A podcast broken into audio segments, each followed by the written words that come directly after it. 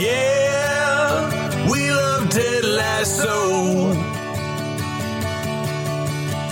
And this is the podcast to the show. You can listen to or know. Welcome to our Ted Lasso talk, the Tedcast. Welcome, all Greyhound fans. Welcome, all you sinners from the dog track, and all the AFC Richmond fans around the world. It's the Lasso way round these parts with Coach Coach and Boss. Without further ado, Coach Castleton. Okay, welcome back, everybody. I am your host, Coach Castleton, and uh, I have the honor of starting season three of Ted Lasso uh, with two of my favorite people in the world. First is Coach Bishop. How's it going, coach? All right. And with us, as always, is our boss, Emily Chambers. I was surprisingly always more of a Green Day fan than a Nirvana fan. And I want to start the episode by saying that. It's fair. Okay. Yeah. It, it, be, because the episode we're talking about is smells like mean spirit. Well, I personally very much love that song, which everyone thinks when they see me. Like that's always the first thing people ask me. They're like, "You're a Nir- you- you're a Nirvana guy, right?" I'm like, "Yeah, yeah." Yeah. How'd you know? But um, Green Day is one of those groups, and it happens to me consistently. And each time I go through it again, where I'm like, I don't know one Green Day song, and then people start listing But songs, and I'm like, all right, I know some Green Day songs. That's true. I Of like course you do. I like that song. That's cool. Uh, Coach, in season one, you mentioned uh, we were talking about, God, was it Def Leppard? I forget who we were talking about. But you Hmm. said, you know what? Someday we're going to talk about some of the weird songs that I actually like because of because of your experience at Poly Prep. Mm. And and you're like, oh, you would be surprised because there are certain songs that uh, you think Nirvana falls into that category. I think so. Definitely. I don't think anybody looks at me and thinks, I bet one of your favorite albums of all time is Joshua Tree. But that's true. Oh, Oh. yeah, yeah, you mentioned that, right? Joshua Tree, right? Yeah. yeah. Okay. So it's Uh, different, well, you to- know, a few different ones. Today we are diving into uh, Ted Lasso season three, the final season, and it is the episode one is called "Smells Like Mean Spirit," written by Leann Bowen, who wrote uh, in season one. She wrote Diamond Dogs, great episode, one of our favorites, and she wrote Lavender in season two, and now she is cracking open season three with "Smells Like Mean Spirit." Uh, uh, we're going to talk about this episode. A- I found it to be a very table setting episode. We'll see what everyone Mhm. else thought. Um, Mhm. it's directed by MJ Delaney. And we open over black with the sounds of a uh, airport. And then we get to see in season one, the first face we saw was Rebecca. In season two, the first face we saw was Nate. And boss, whose face do we open on for season three? Ted's, if I'm remembering correctly. Yeah. I haven't gotten to do as many rewatches as I usually do, so I hope everyone will forgive me if I'm uh, don't not quoting the lines at people yet. I will get there, but open on Ted at the airport, looking at his phone, if I remember correctly. For me, there was something fun about knowing that that probably means we're going to end on Ted, which makes me very like excited. Like what, what is going to have transpired and what's going to be on Ted's face, uh, when, when we go, when we fade to black that last time. I, I, I got a little fired up about how this was all going to unfold. yeah, it's pretty exciting that that uh, a show called Ted Lasso is going to feature a character called Ted Lasso. Um, in season, it took three seasons to get there, but here we Why are. you got to Ted- bring an umbrella to a brainstorm, man? Why you got to do that? Mhm. no, no, no. I think it's wonderful. It's just, uh, I remember back in the day how, how stunned and shocked we were when season one was really the Rebecca season. And we were like, whoa, okay. Yeah. This is like not just about Ted Lasso. This is, this is her journey in this season. And, um, so yeah, we open on Ted's face. He's actually, before he looks down at his phone, he's sort of staring out into space. He's got this, he's got more, he's got more of a, a, a five o'clock shadow than we're used to from Ted. And we've talked a little bit about the sim- symbolism of Ted's messy hair. And there's only a couple episodes where he's, where he looks a little unkempt. Um, and he opens with some, with some stubble, which is some- something we have not seen from Ted. He's staring off, Uh, like she's got sort of a, a dead man's gaze. He's just looking away at nothing. Uh, we see that the we hear we hear over the over the loudspeaker. This is the final uh, boarding call for flight 8022 to Kansas City, um, and he's just sitting there blinking, just kind of taking it in. Looks down, gets a tweet at his phone. We get the the ding of the Apple uh, product placement, and we get we get a weirdly we get a text from who coach From Michelle. Yeah from And, michelle uh, she's a very, very sweet text. Have a safe flight. I love you.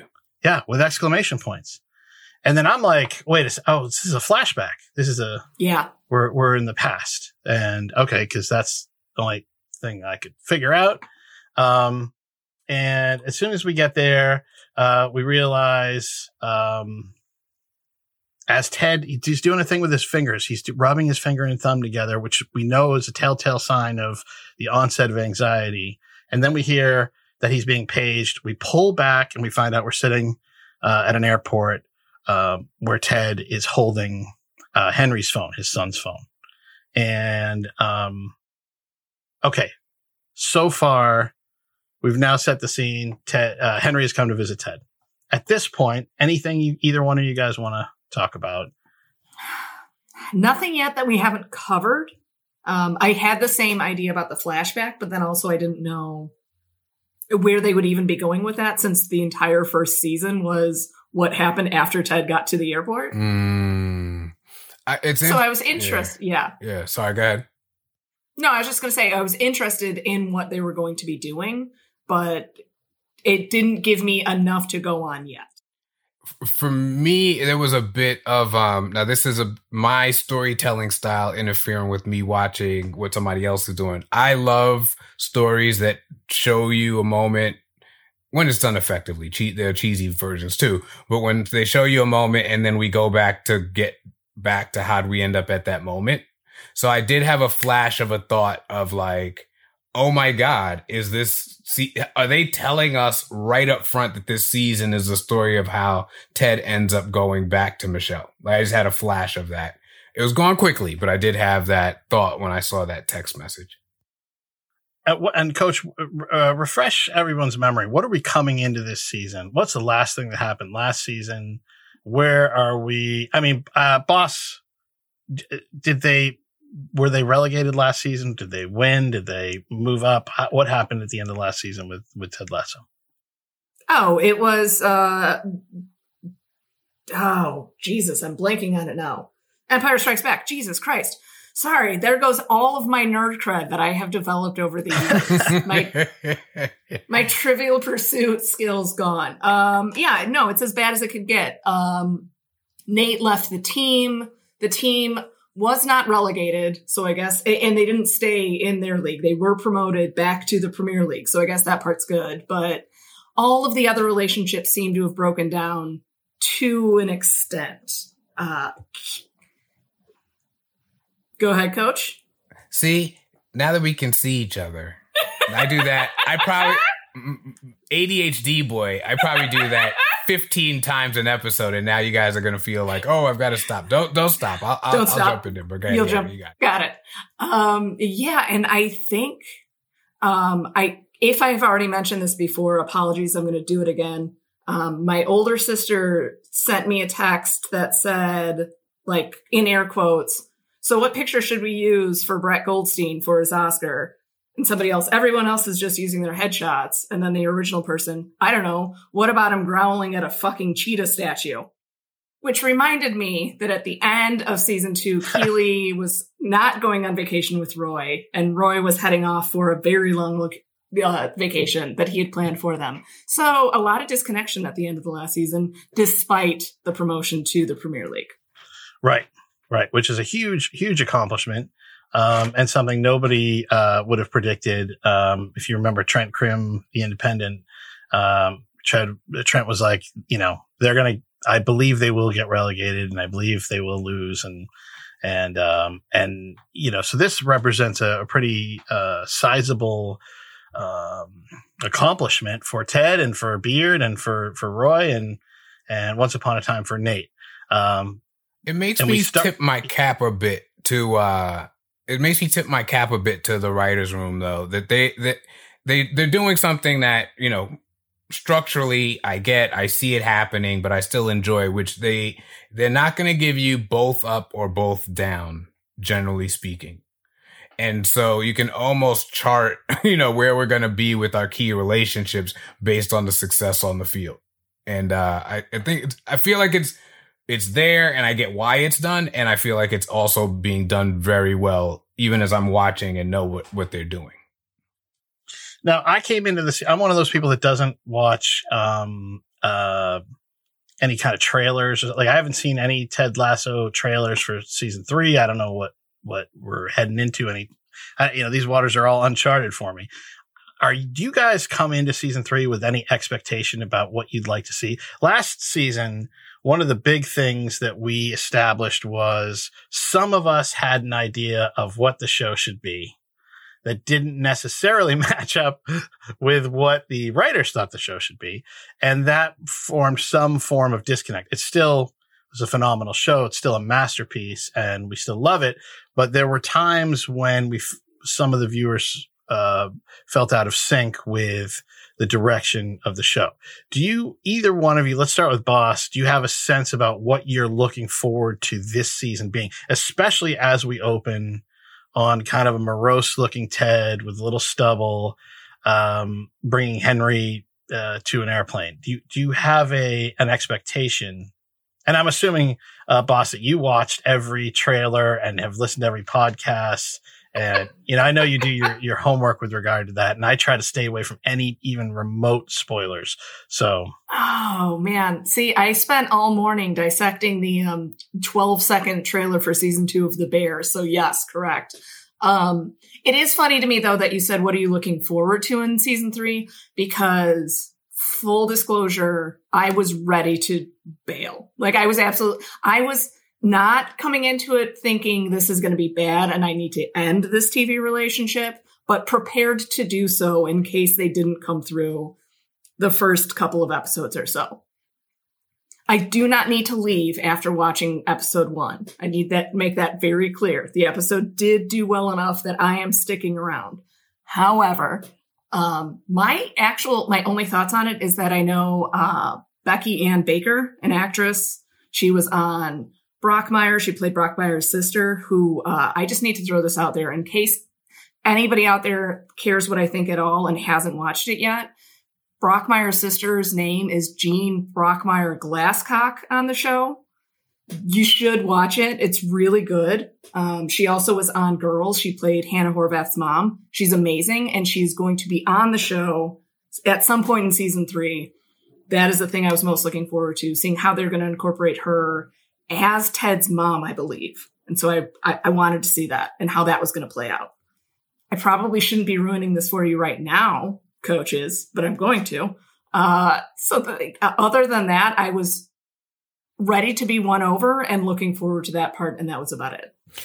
Interestingly, as I watched the pilot or not the pilot, the season premiere, I thought, oh, they're gonna be happy again.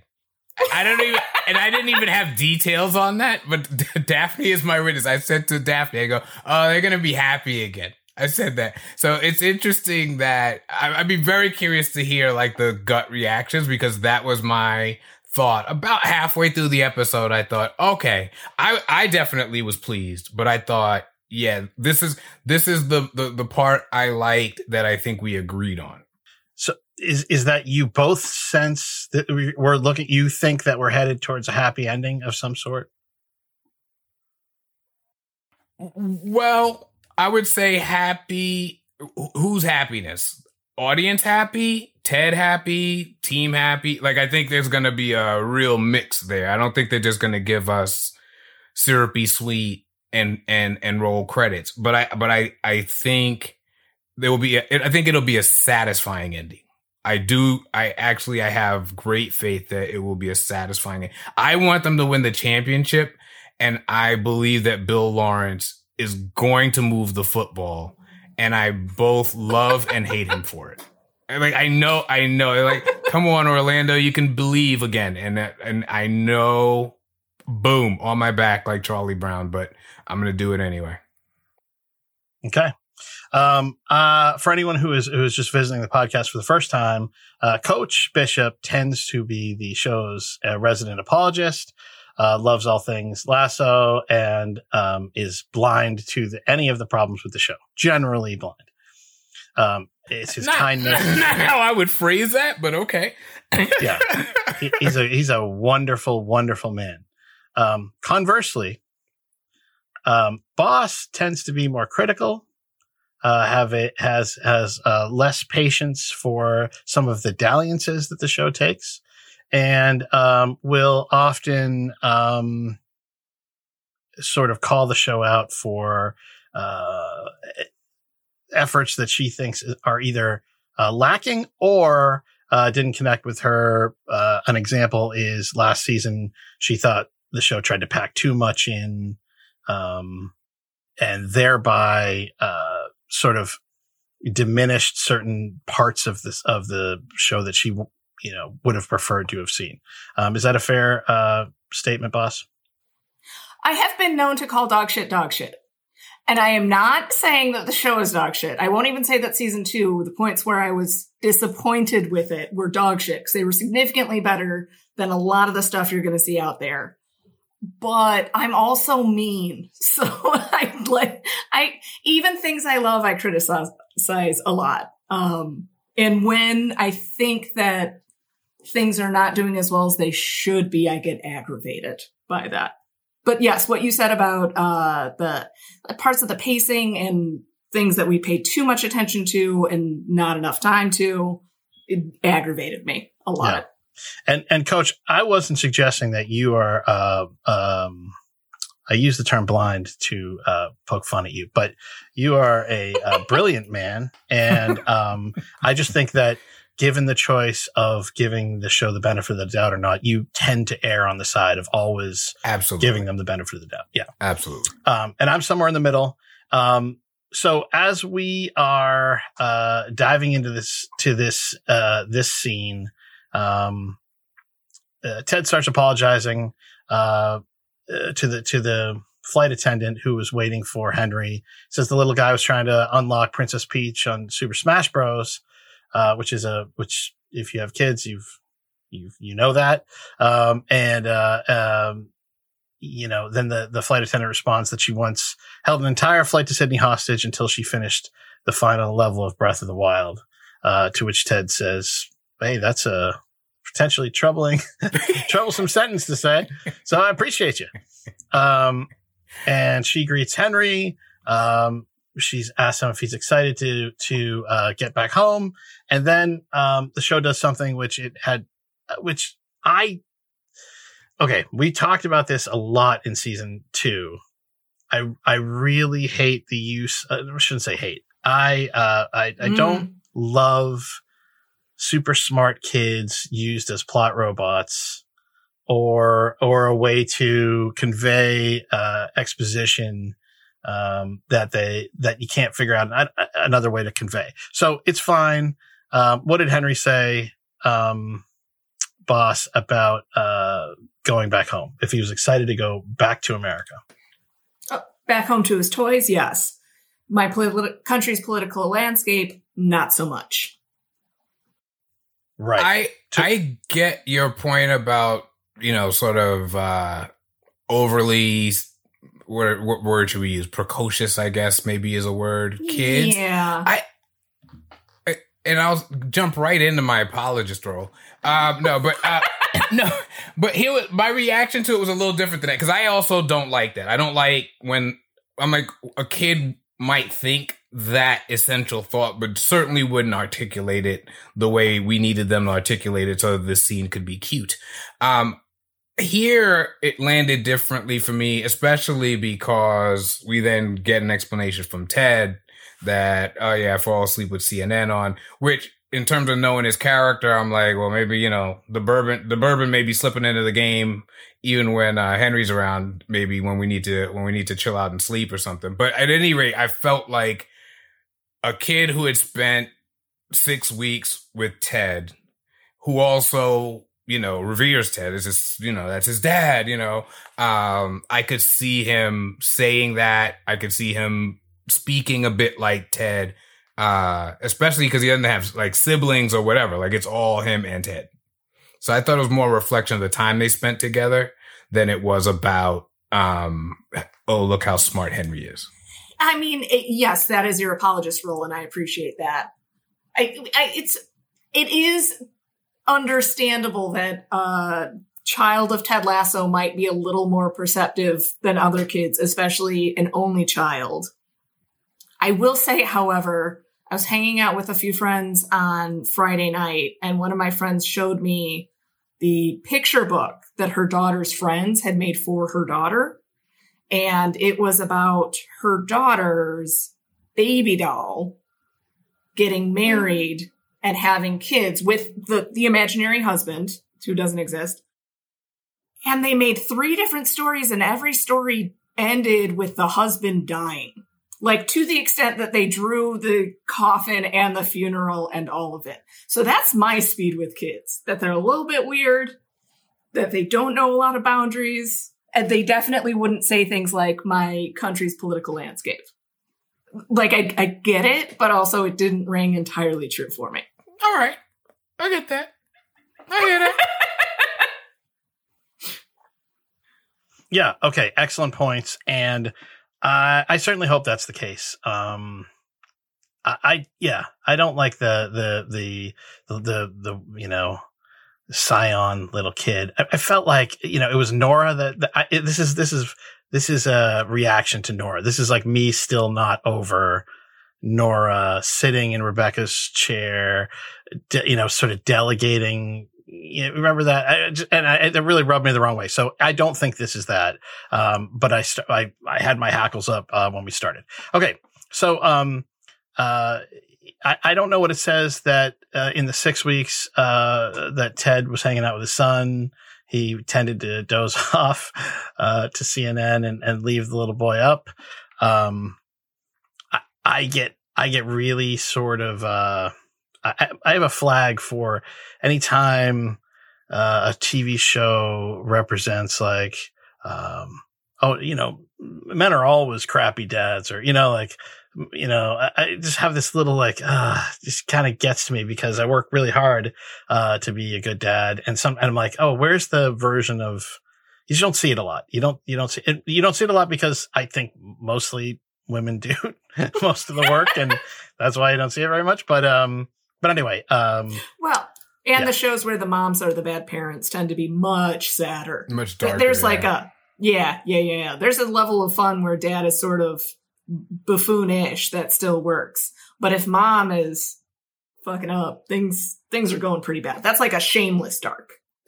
Yeah, no, right, true. That, that absolutely, yes, very true. I, I want to see the show where they're both both parents are are are busting their asses and they're both good parents and they're both overworked and they're both exhausted and they're both trying to you know, cook and clean and and make ends meet and drive all over hell getting kids to every activity to try to give the kids a, a better life. But um you know gonna, i think i'm gonna plug raising hope in that case.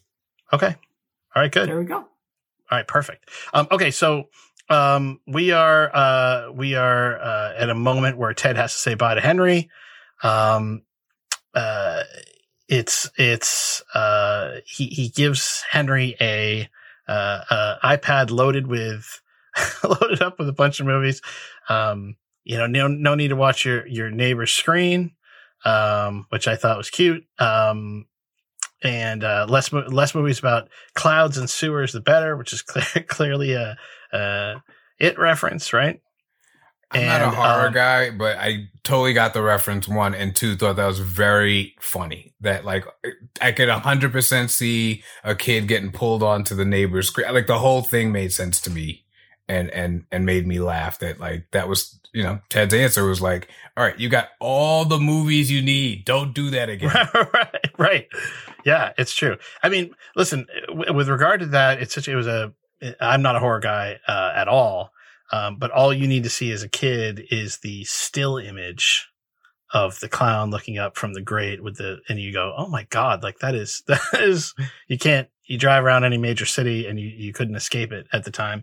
So, um, you know, uh, so uh, in, return, Henry gives Ted a what glass? A tiny little Lego championship cup Right. that they're going to drink tiny little amounts of champagne out of. Exactly. Um, so he's got the little Premier League trophy there, a little little cup, and and uh, and uh, you know he, he says it's just until you win the real one. Uh, you never know, right? And the the uh, flight attendant uh, urges him to hurry. We're pressed for time, um, and he says, "Okay, you know, six months goes by real quick.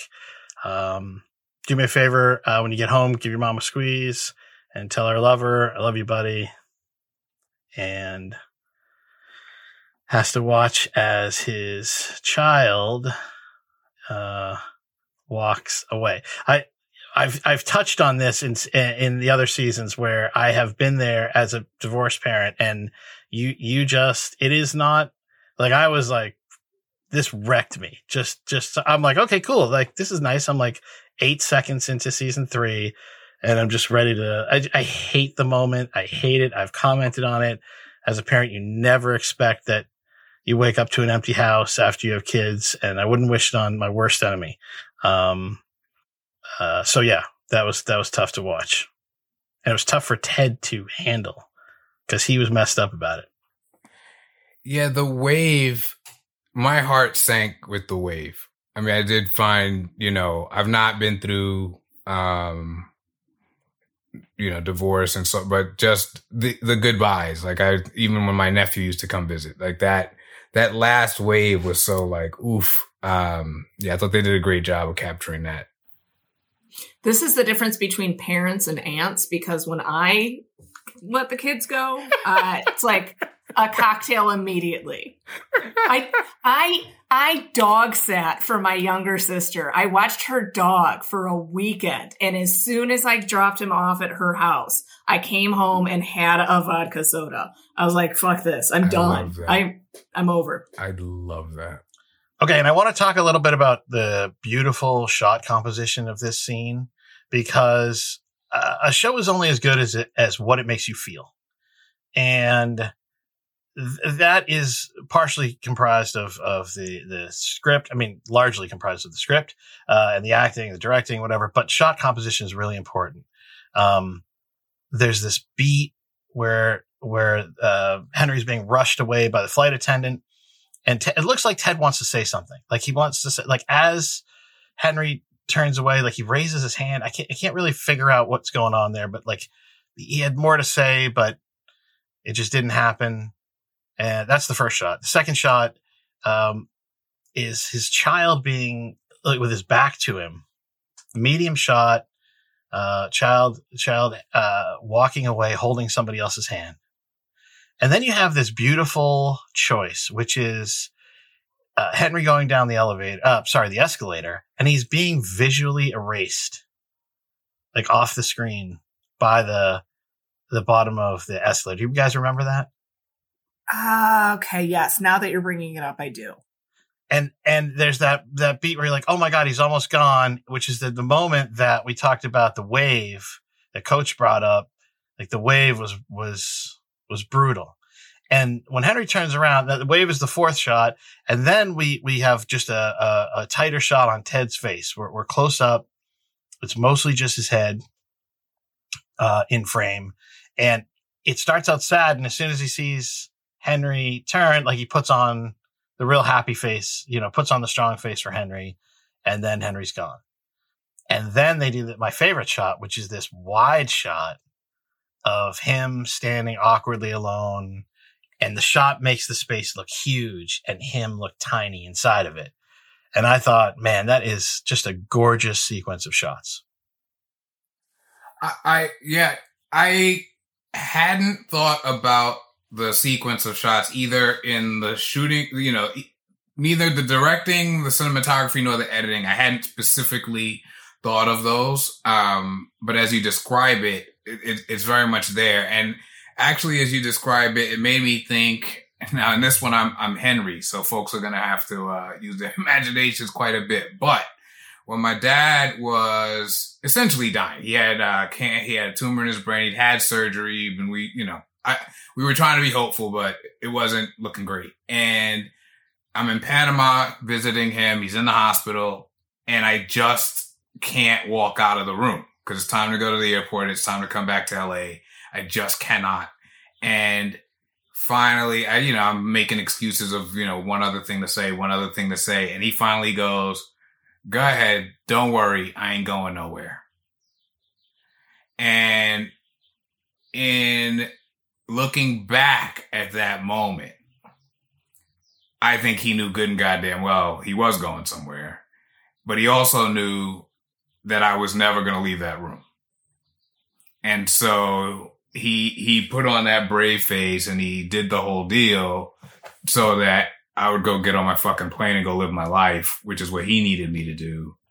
And, you know, he would be fine. So like yeah, after he died it hit me that that was exactly what he was doing. And and what each of us would do for like that kid whether it's our biological kid or not, we'd sort of go, "Oh no, it's all fine. It's to be great. You're to have fun." I heard your mom's new place has a pool. I'm making that up, Thor, but I know you did the equivalent of that. And uh, yeah, it's pretty it's it's, it's pretty deep because you know Ted's about to be knee deep in some Jack Daniels in about 45 minutes. Man, yeah. Way to just jump right in with the bawling. Thank you for that. God damn. Oh. And and now uh Castleton and I will blubber for a little bit what, uh, trying to recover. I- That's a beautiful story. Thank you for is- telling it. Thank you, appreciate Coach. it. Thank you. Um, I uh, this is the first time in all of our recording where I almost have to walk away. I'm real. I'm real close. yeah. Well, while you were talking, I said I'm gonna have to say, guys, I need a minute, and I'll, oh man. uh, that's that's a that's a tough story, Coach. Uh, one of my great regrets is I never got to meet either one of your parents, and uh, uh, They would would have liked both s- loved you. Yeah. there- well, there's no question about that, but uh, I, I, I what, what does it say? Like a, uh, you know, I love meeting people's parents. It's like a roadmap of see why they're all Uh, messed up, or right? Yep. Yep. Yep. Mm-hmm. That's right. Mhm. Full on, Uh, full on QAnon. Full on. Great moment. So The- funny.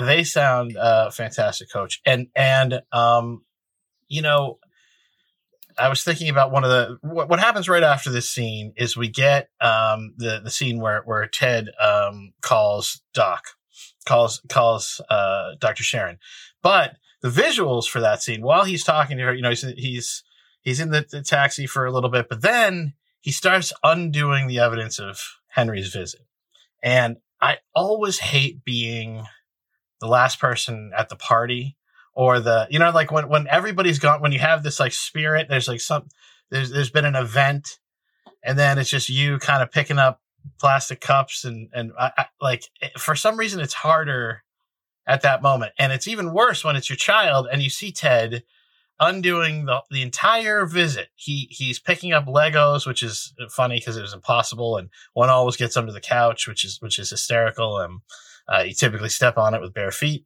at some point. Um, he has to pull down the whole fort that they built, you know, like this entire fort that Henry built. And, and you just go, Oh my God. And, and then, then he starts like self grooming. And I'm like, man, this is a, there's some, there are some, um, ritualistic things happening in this season three, episode one.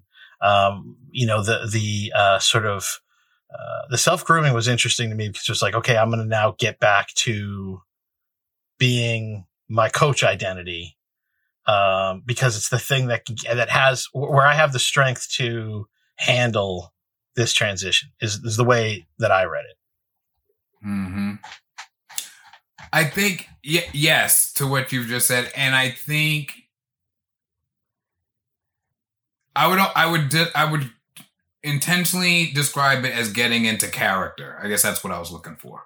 Um, it feels like he's gonna go be Ted Lasso again. Um, Dad may be unshaven sometimes. Maybe skip a shower or two while we focus on you know how realistic we can make our Lego creation. But uh you know, Ted Lasso's hair is going to be in place and he's going to be shaven, you know, clean shaven and all the good things. So yeah, I, I, almost felt like we, we watched him get back into character. Right. But it felt, I, you know, when they say, you know, they say disregard everything you see people, the people, what people put on Instagram or Facebook because it's like Mhm. their. P, it's like their Mhm. PR, you know? And, and um, in some ways I'm like, oh, the real Ted is this, is this, he had that thousand yard stare in the first, uh, uh, you know, shot of the season, uh, un, unshaven. And yes, now he is becoming, he's going back to being Ted Lasso, but I'm like, oh God, is Ted Lasso his social media, you know, identity? Is that his, is that what, do you know what I'm saying? Um, no, I definitely get what you're saying. I think it's true, especially about social media. Um, it's why I usually prefer the accounts where, uh, like Instagram, if people are putting out photos of their messy apartment, I'm like, okay, you, I actually trust that your life is pretty decent because you would not be sharing all of the dirty parts if you Mhm. were that embarrassed or worried about it. Um, it- but also, I don't know. I think I've mentioned on the show before that like I very easily modify behavior or speech or whatever else depending on situations. I'm pretty sure I've mentioned that my work emails include at least two exclamation points. So there's an extent to which I think that people put on like it's not a facade, but it's like a, this is my work me and this is my Mhm. Summer break me hanging out with my kid. So I don't want to say that it's fake, but I do understand what you mean about like switching in between different modes, maybe. Like it is Ted. T- Coach Ted Yeah, is Ted. It's just a different version of Ted than Mhm. he a- allows himself to be alone at night when nobody else is around. you know what? I'm, yeah, I get that, and I think it's um, it bumps into some of the things people say about like bringing your whole self to work. It's an ongoing debate between uh Daphne for those for the uninitiated, my wife Daphne and me, because her feeling is bring your whole self to work for what? Do your work. I'll do Mhm. my work, right? Like, that's much more where she. Whereas I'm like, well, if people can't be their whole selves, I mean, how are we gonna get the best out? You know. it's very sad. It's very pathetic. But like I really believe that. But but yeah, often, you know, and I think, yeah, Daphne's reaction would be like, yeah, sure. Like I joke around, Yeah. I'm goofy, I'm this, I'm that. And then I go to work and then that's who I am there. And they're both me, Yes. you know. Yeah. I think that think there's a lot to that. Yeah, there's a lot to that.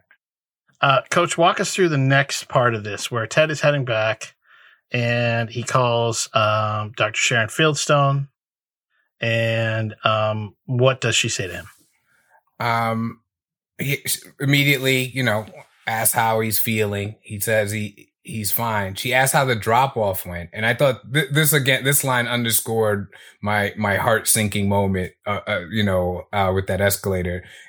Well, for me or for him, um, because I think those are two very different answers. I have I am already in anticipatory pain because um, my 17 year old, then to be 18 year old, will be heading uh, across the country in August, and I, yeah, it's not going to be good. It's not going to be good. Like I will be found wandering down La Brea in my robe. Let us make no mistake about that. I'm gonna tell like Daphne's probably already planned to like put air tags in all my clothes just to just. It's not gonna be good. It's not gonna be good. So yeah, that Yeah. that that and one she really and she's home. 18, Coach, I know that's the thing. right? That's the Yeah. thing. So, but yeah, so um, I thought it was. I really liked that Dr. Sharon was around, not just because I love Dr. Sharon and I love their dynamic in terms of the story and my enjoyment.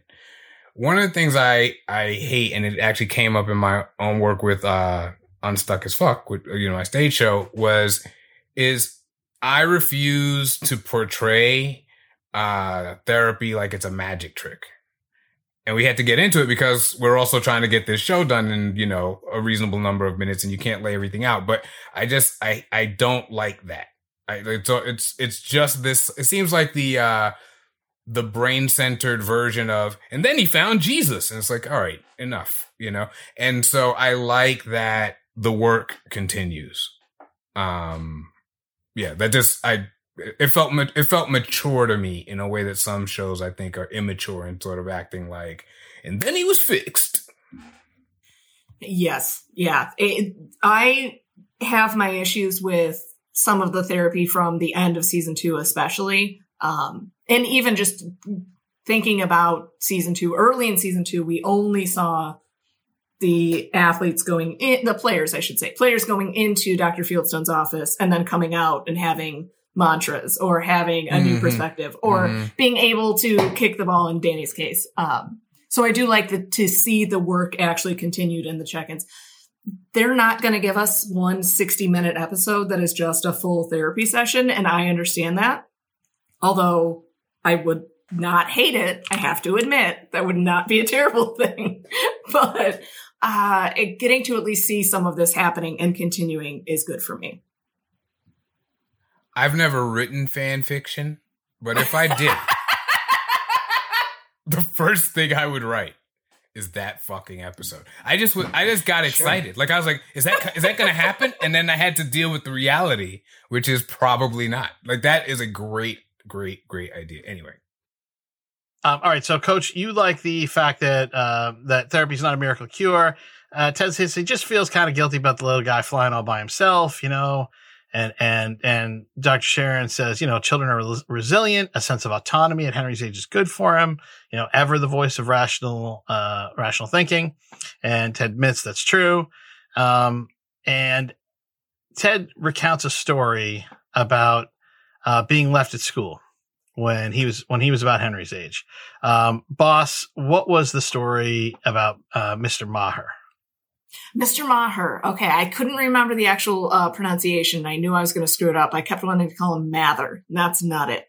Um, so he, uh, Ted, left after school. Uh, ended up helping the custodian, Mr. Maher, clean half the school. His dad remembers to come pick him up, and he gave Mr. Maher money for babysitting Ted when uh, Ted's dad came to drop off the next day. Mr. Maher ends up giving Ted the money payment for doing all of the work.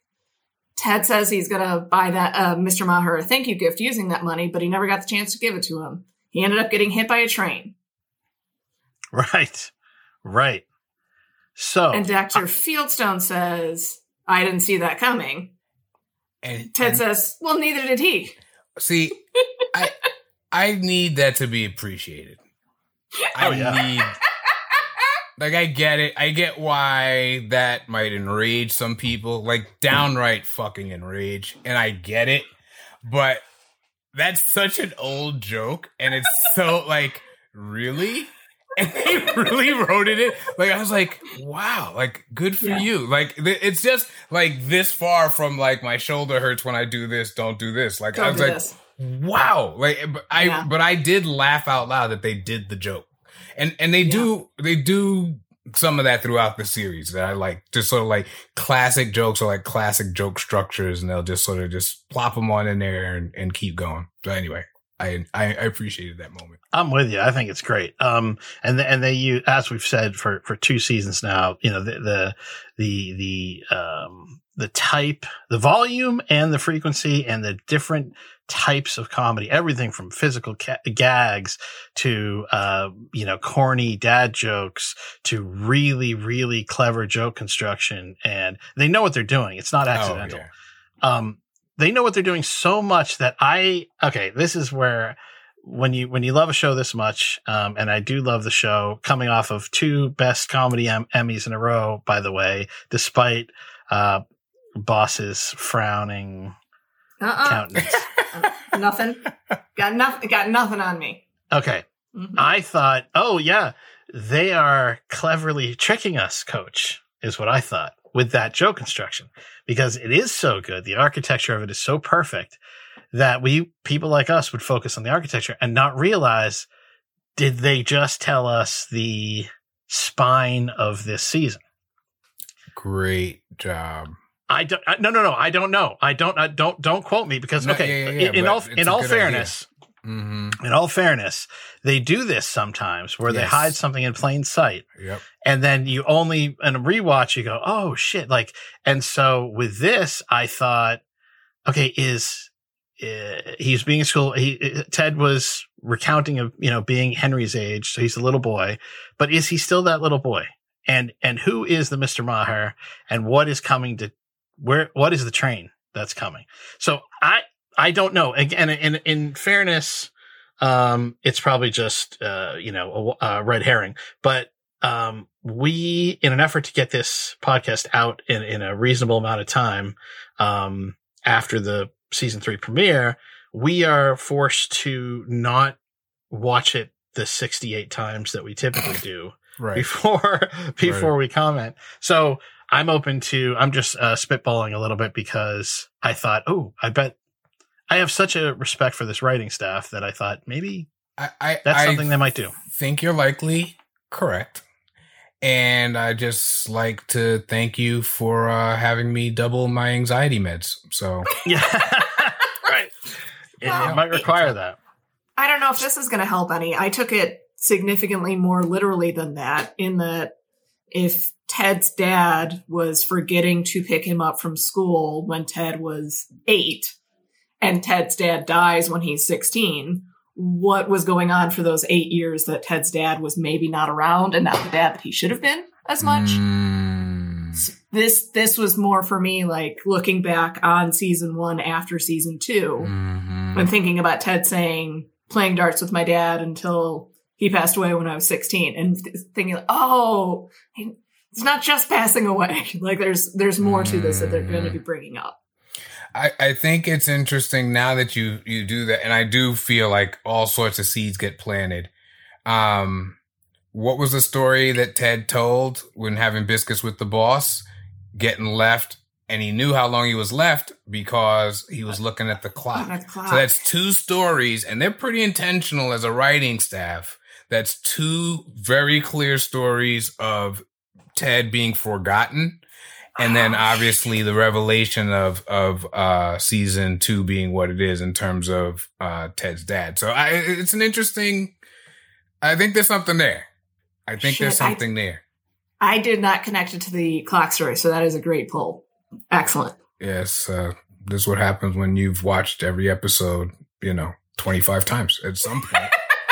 Do, do either of you have any experience being a little kid and being uh, forgotten Yes. by your parents? Yes. I when I was in seventh grade, my mom sometimes you take the bus, sometimes she picked me up. And uh there was one time it was my first year at Poly Prep, so you know, whatever. And she uh told me. So you were what, 15? Oh no, no, no, no. I was seventh grade, so twelve. And uh yeah, and just sort of sat there and finally I think like at a certain point was like, okay, even my mom being late, like this is crazy. And called and she of course was like, Oh my God and she just, you know, came rushing over. But um it's a it's a it's it's oddly scary. Like it's scary, not just like something might happen to me, but it feels like there's a scary beyond that. Like it's like uh yeah, if my what like if my parents did forget me. Like you know what I mean? Like it's I don't know, there's something more emotional or existential maybe? I don't know, but there's a deeper level than just like I need a ride home. A ride home doesn't totally clean that up. Yeah. No, I know what you mean. I was um gonna say that both my elementary eh, all the schools I went to were within easy walking distance, even even when I was in first grade. And my older sister's three years older, so for most of my very little years, she would be able to walk me to or from school. I'm sure that there were times where I confirmed I was getting a ride home and then didn't get it and then was like, oh, well, I'm just going to walk home. That'll be fine. Like, I will walk the six blocks myself. I could do that. But it, it- there is the, the, the scared of like, what do I do? But also like, what do I do if I have to do this by myself? Which is, I think, what you're talking about with that different level of being scared. Yep. It's not just like in Yep. the immediate, what do I do about this? It's, uh, you know, if I go home, am I paying the mortgage because I am seven and I don't know how to do that? Right, right. How how Yes. on my own am I? Yeah, that Yes. there you go. Yeah, Yes. yeah, yeah, yeah, Exactly. Nope. Well, one of Coach's, uh, uh, speaking as one of his uh, oldest friends, uh, one of Coach's superpowers is uh, if you say to Coach, like, what else could go wrong? He he will just, he's like, how Yes. much time do you have? Because I will right? He could just go forever Yes. and tell you a trillion things that could go. There's no end to that. Whereas, so this is fascinating. You're the same way, boss. Is that what you're saying? Absolutely. I thought that that was an Irish thing. I thought that that was Oh, like no. a, a, a- an Irish Catholic, like what could go wrong? Here are all of the things. Let Oh, me tell yeah. you what exactly. Oh yeah, no, no. I yeah, Okay. yeah. It's uh, it's it's in there pretty deep. Yeah. And also, there is never at any point ever, here's what could go wrong. So here's what I must do in order to protect against that. It's always, here's what goes wrong. And then I just give up. Like, even to the point, there was an episode of Last Week Tonight with John Oliver, one of my favorite shows, where he was talking about like just what happens if you get arrested and, and indicted for a serious crime. Not even if you are proven guilty and put into jail, but just like the nightmare of a life that you take over because you were involved in the police and the legal system. And I was like, oh, I just, I would have to just go to jail. Like I couldn't do anything about it. If the apocalypse hits tomorrow, I am out immediately. I am not fighting. I've got so much quit in me. You would not believe it. That is a T-shirt. I, I have just gonna so say. much. Holy I have so shit! much Those are the quit. greatest sentences I've ever heard in my life. I have so much quit in me, you wouldn't believe. And I would try to convince you, but I don't, I can't get around to it. You can't get that oh. done either. Oh my god, that is wonderful. That is so fucking funny.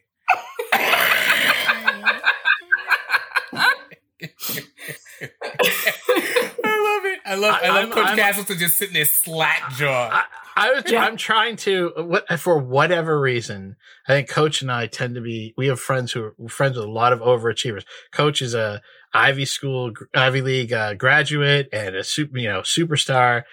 I, I, I'm like, do I have any other friends who would even approach the Mhm. honesty of that? They might have quit in them, but they've, they've right, but they're not gonna say that. soundly convinced Hell they've lied to themselves so effectively that um they would ne- that would never come out of anyone else's mouth. I have so much quit in me, you Yeah. wouldn't believe it. I dropped out of the state school that I got into, and then when I went back later, it was to the cheapest commuter college that I could find in my neighborhood, and that's how I finished college. That's that's my Ivy League.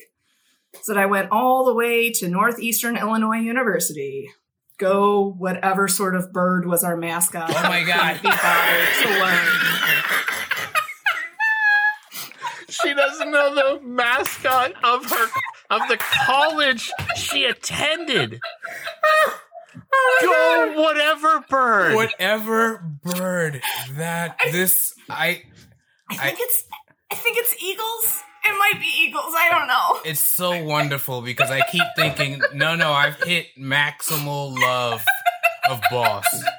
And then she drops this Right. on us. I'm like totally uh, I'm like, wait, what is this podcast about anymore? Because I feel like we just need to just get more of boss's life theories here. This is unbelievable.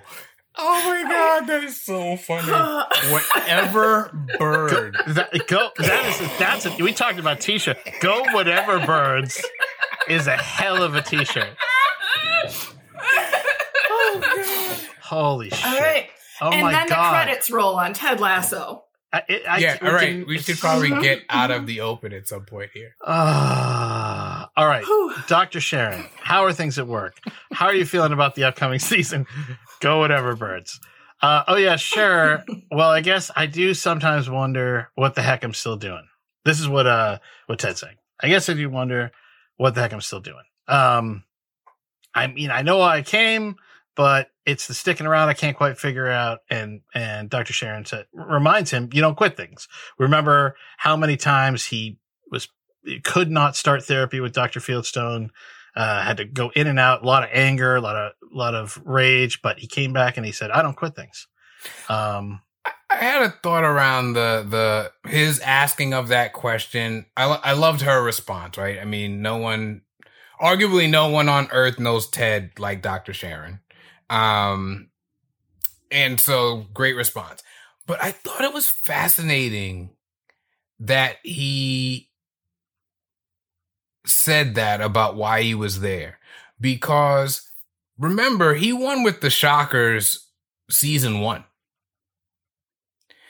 And I wonder Pre season one. Yeah. Oh, oh, oh, you're saying as his first season as Wichita Yeah, State yeah, like he coach, showed up there. He took him to the national championship. And they went. Yeah, yeah, right? yeah.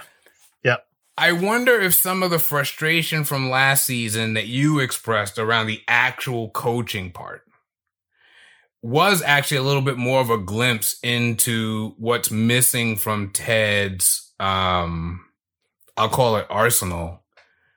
Nice football reference I didn't mean to make. But anyway, uh but from his from his arsenal that uh he that is that what comes after that first part once you get in there and you did the dance and everybody's doing the puns and sees you later and does ted have a full handle on what to do then? And given his now failed relationship with michelle and some of what we gathered about that i wonder if frankly she experienced that. And she was like Yeah. yeah yeah yeah we already did the fucking believe sign. Like we need to like figure out our strategies or what our set pieces are going to be or whatever it is and he's still doing rosa park and rosa parks and the donuts and it's like jesus christ man you know so i i i I feel like there's a little more built into that and you know Rosa Parks and the Donuts. remember when michelle came to visit and Oh, oh, oh, oh! You, your ideal thing. Oh, Jesus Christ! Yes, your ideal thing would be a donut that tells you yeah about. you Rosa haven't Parks. memorized the Yes. entire fucking series No, i mean what no, am no, i, no, what am no, I no, even no. doing here I knew exactly what he was. I was like, about. no, no. I thought I missed like a black cultural reference. no no And I was no, like, no, no. oh shit! I thought it was a bus. It was after the Like- it was it was right after shit. it was after the bus thing, and they were like, Yeah. "Here's the thing. Here's the thing, Rosa. A brother wants a cruller. Can a brother get a cruller up in this motherfucker?" Whew. okay. Yeah.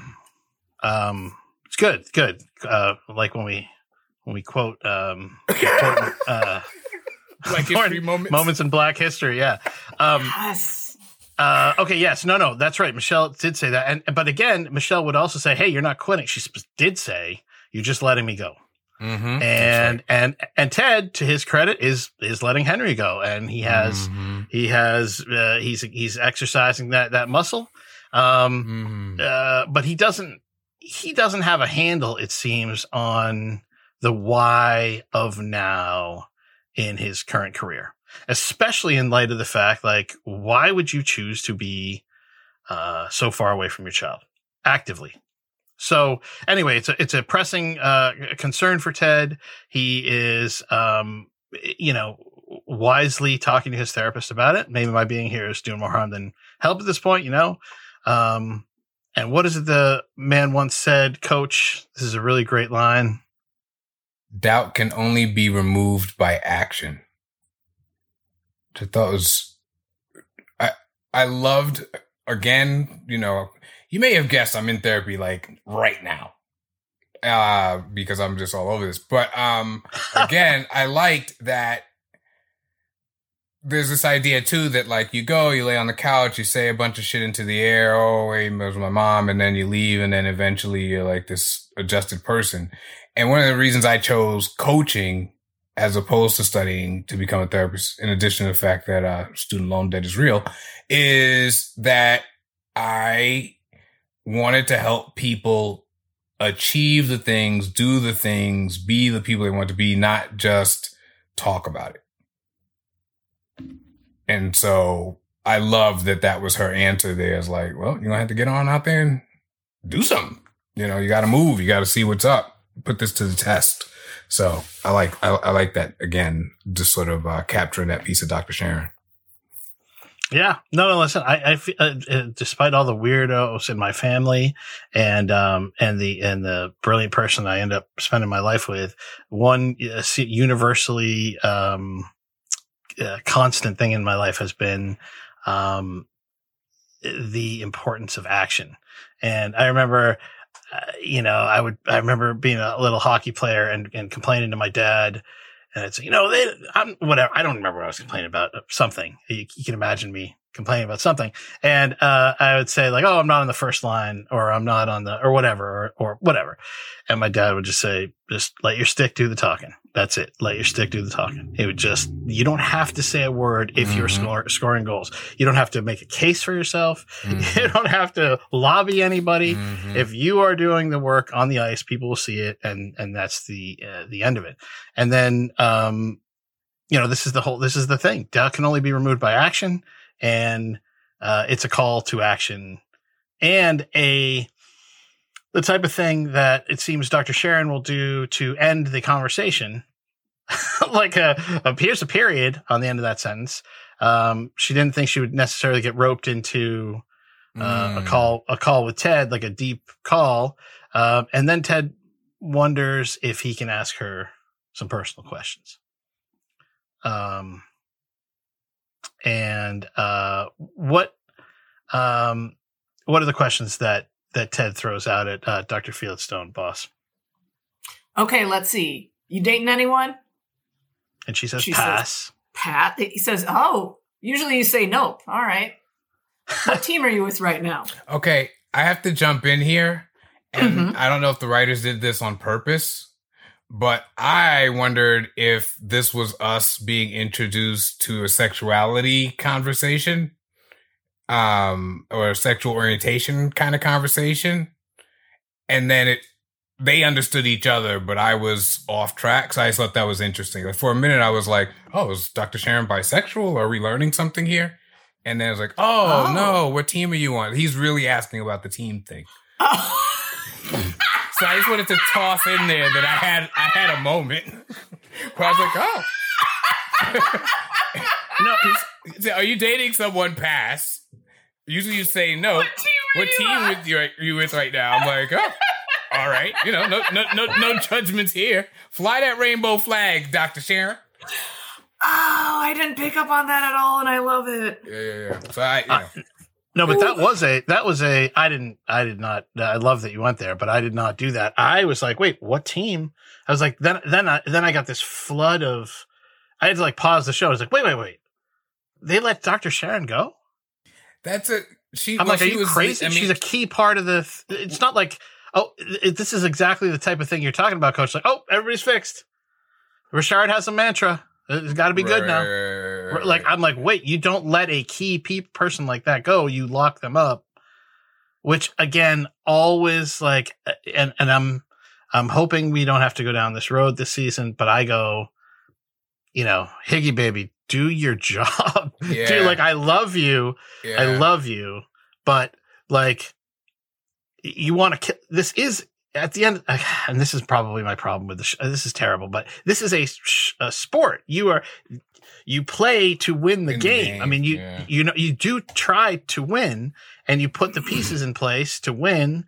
And yeah, uh, it's it's um everybody has has foibles, but you missing out on a great Brazilian fullback Yeah, that was yeah. because of a time zone delay. I, I just go, okay, wait, wait a second. And so, if I'm not mistaken, I thought it was uh, Higgins who who suggested the sports psychologist, and he had heard about Dr. Sharon, brought her in, um, and so I go, how how did how did this go down? So anyway, I was stunned. I did not expect this, especially in light of internet rumors that Ted and Dr. Sharon might be a thing, But which I never thought. But we knew she left. We knew that much. Yeah. We watched her leave.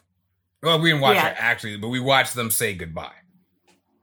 Eh, yeah. Eh, so her contract was up at the end of the whatever season it was that season two was ending. Like they only had her for that season. Is I think what they mentioned at some point. They did. There's Yes. a hundred percent. But I thought, oh, this is a key player on the show. E- So even find even a way to bring him back. Yeah, yeah. Bring her back rather. so, this was just confirmation. A couple minutes in, where I was like, okay, she's she's gone. She's gone. Yeah.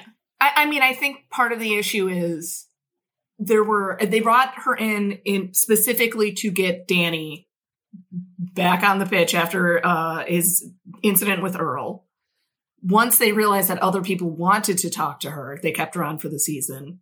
Was there anybody else at the end of season two who was seeing Dr. Fieldstone besides Ted? And can you justify keeping her on as the team psychologist if it's only the manager who actually needs her services? Okay, Like- great. No, no, that's good. You guys are basically uh, Keeley's CFO in this podcast. That's good. I mean, Um, I, that's good. if I'm I'm, any the only kind of boss, that's- it's going to be a CFO. Like, I'm not in charge of HR. That's not my thing. I'm not good at that. Yeah, no, you don't play nice with people. That's true. No. Okay, Or- usually. Uh, all right. What's the what's the uh uh how many? What is he? What? Keep going with the questions, boss. He says. Oh, Okay. Uh, how many Australians you got on your Yeah. team? Yep. Uh, and she, Yeah.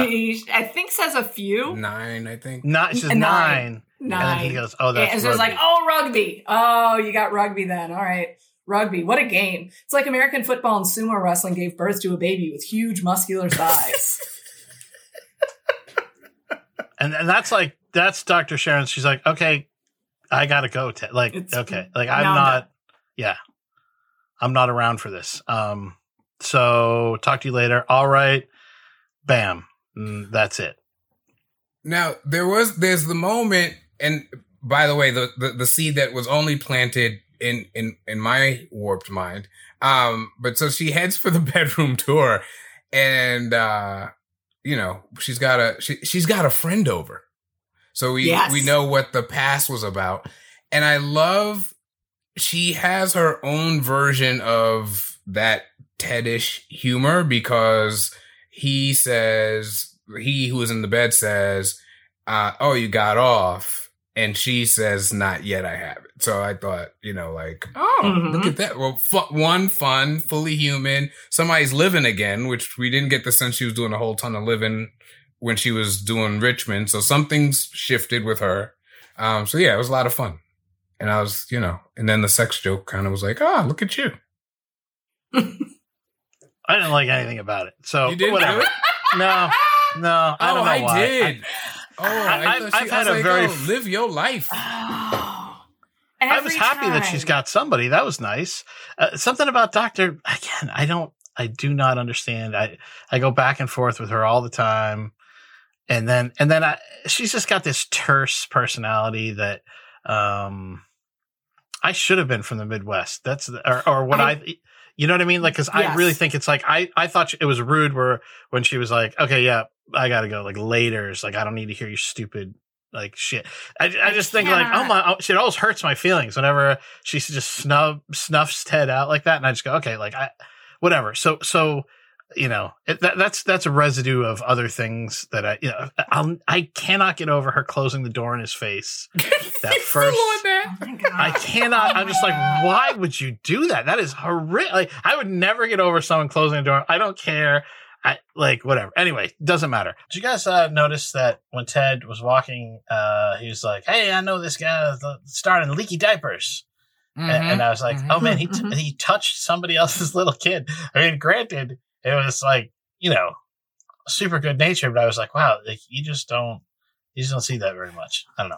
Did you get this sense? Because I actually tried to decide this, and it, it plays different from me. It, it is what it, it happened, right? So it's not like I'm going to go back and advise Ted not to do it.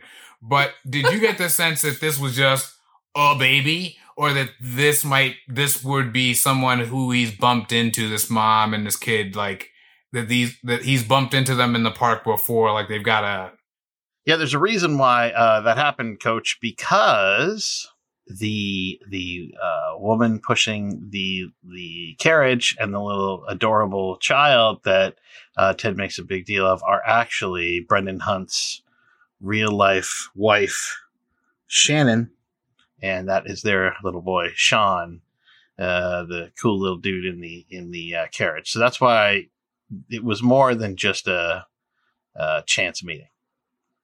Y- Yeah, you know, because like it it felt more like remember when he bumped into the kid who he had signed the uh the bloody soccer ball. Remember that? Yes. Yeah. It had it felt like that moment to me, which kind of made me think, Well, well, when it- they may know each other. he walks outside and like the wanker guy gives him the finger. Yeah, yeah, he's switching things Yes. So, so, but I was New like, material. I was like, wait a second, why would he? Uh, this is this so the choice, and and you know, we'll get into you know what's going on in this episode, but the the choice uh, of how people view AFC Richmond after they were promoted, I, I'm Mhm. stunned that he gets the thing. You know, I was like, wait, that's what I get. like, Oh, but I, I get the feeling like he just strikes me as like a miserable fan. Like you know what I mean? Like just you Like, no matter what, uh, yeah. yeah. He's- he's if he won the cup, it'd be like, ah, let's see if they do it again. You know what I mean? Like within an hour, like it'd be Yeah. an hour of revelry, and then it'd be you know back to I'm miserable. got That it. is literally every Bears fan I can think of. Like, have I have I Yeah, it's told you thing. guys about when I No. saw Jay Cutler recording a radio show on Michigan Avenue in Chicago? No, I don't think so. So yeah, I think it was on ESPN radio. And I'm walking past, I'm like, ah, it's Jay Cutler. out there in the window, I see him. And the guy's behind me. One guy goes, oh, hey, look, it's Jay Cutler. And his buddy goes, fuck Jay Cutler. And he goes, come on, he was the quarterback. You could be a little impressed. And his buddy goes, and he could have been better at his job, and then I would be impressed. Fuck Jay oh my Cutler. god! Yes. Wow. And and Yeah. Jay Cutler was the best quarterback we've had since I Yeah. was a child. Yeah. And fuck that guy because he didn't do it well enough. Well, yeah. Sorry. It's a real it's a real thing. There's a there's a man named Charles Smith right now, played for the Knicks. I'm sure he's a lovely human being. He couldn't get the layup up past Pippen, Jordan, and uh, Grant. We would have gone up three one. No, that would have made it two two. The the course of NBA history could have been different if Yeah. this guy would have just grabbed the goddamn ball and dunked it. But I'm fine and balanced and not like the wanker guy. So obviously I've processed that. You've let that go. I've let it totally let it go. hmm yeah, sports fans are complicated. Um, I, uh, I remember, you know, for the, the, the big curse of the Bambino thing in in, New, in Boston. Um, Mhm. I almost said New York. Uh, I'm s- sorry. Who? The curse of who? yeah. Anyway, it doesn't matter. But Mhm. the, but you know, the, there was a in the '86 World Series. It was you know our, uh, a famed uh, Golden Glove uh, player, Bill Buckner, let the ball go through his legs, and that was the end Yep. uh, for the Red Sox.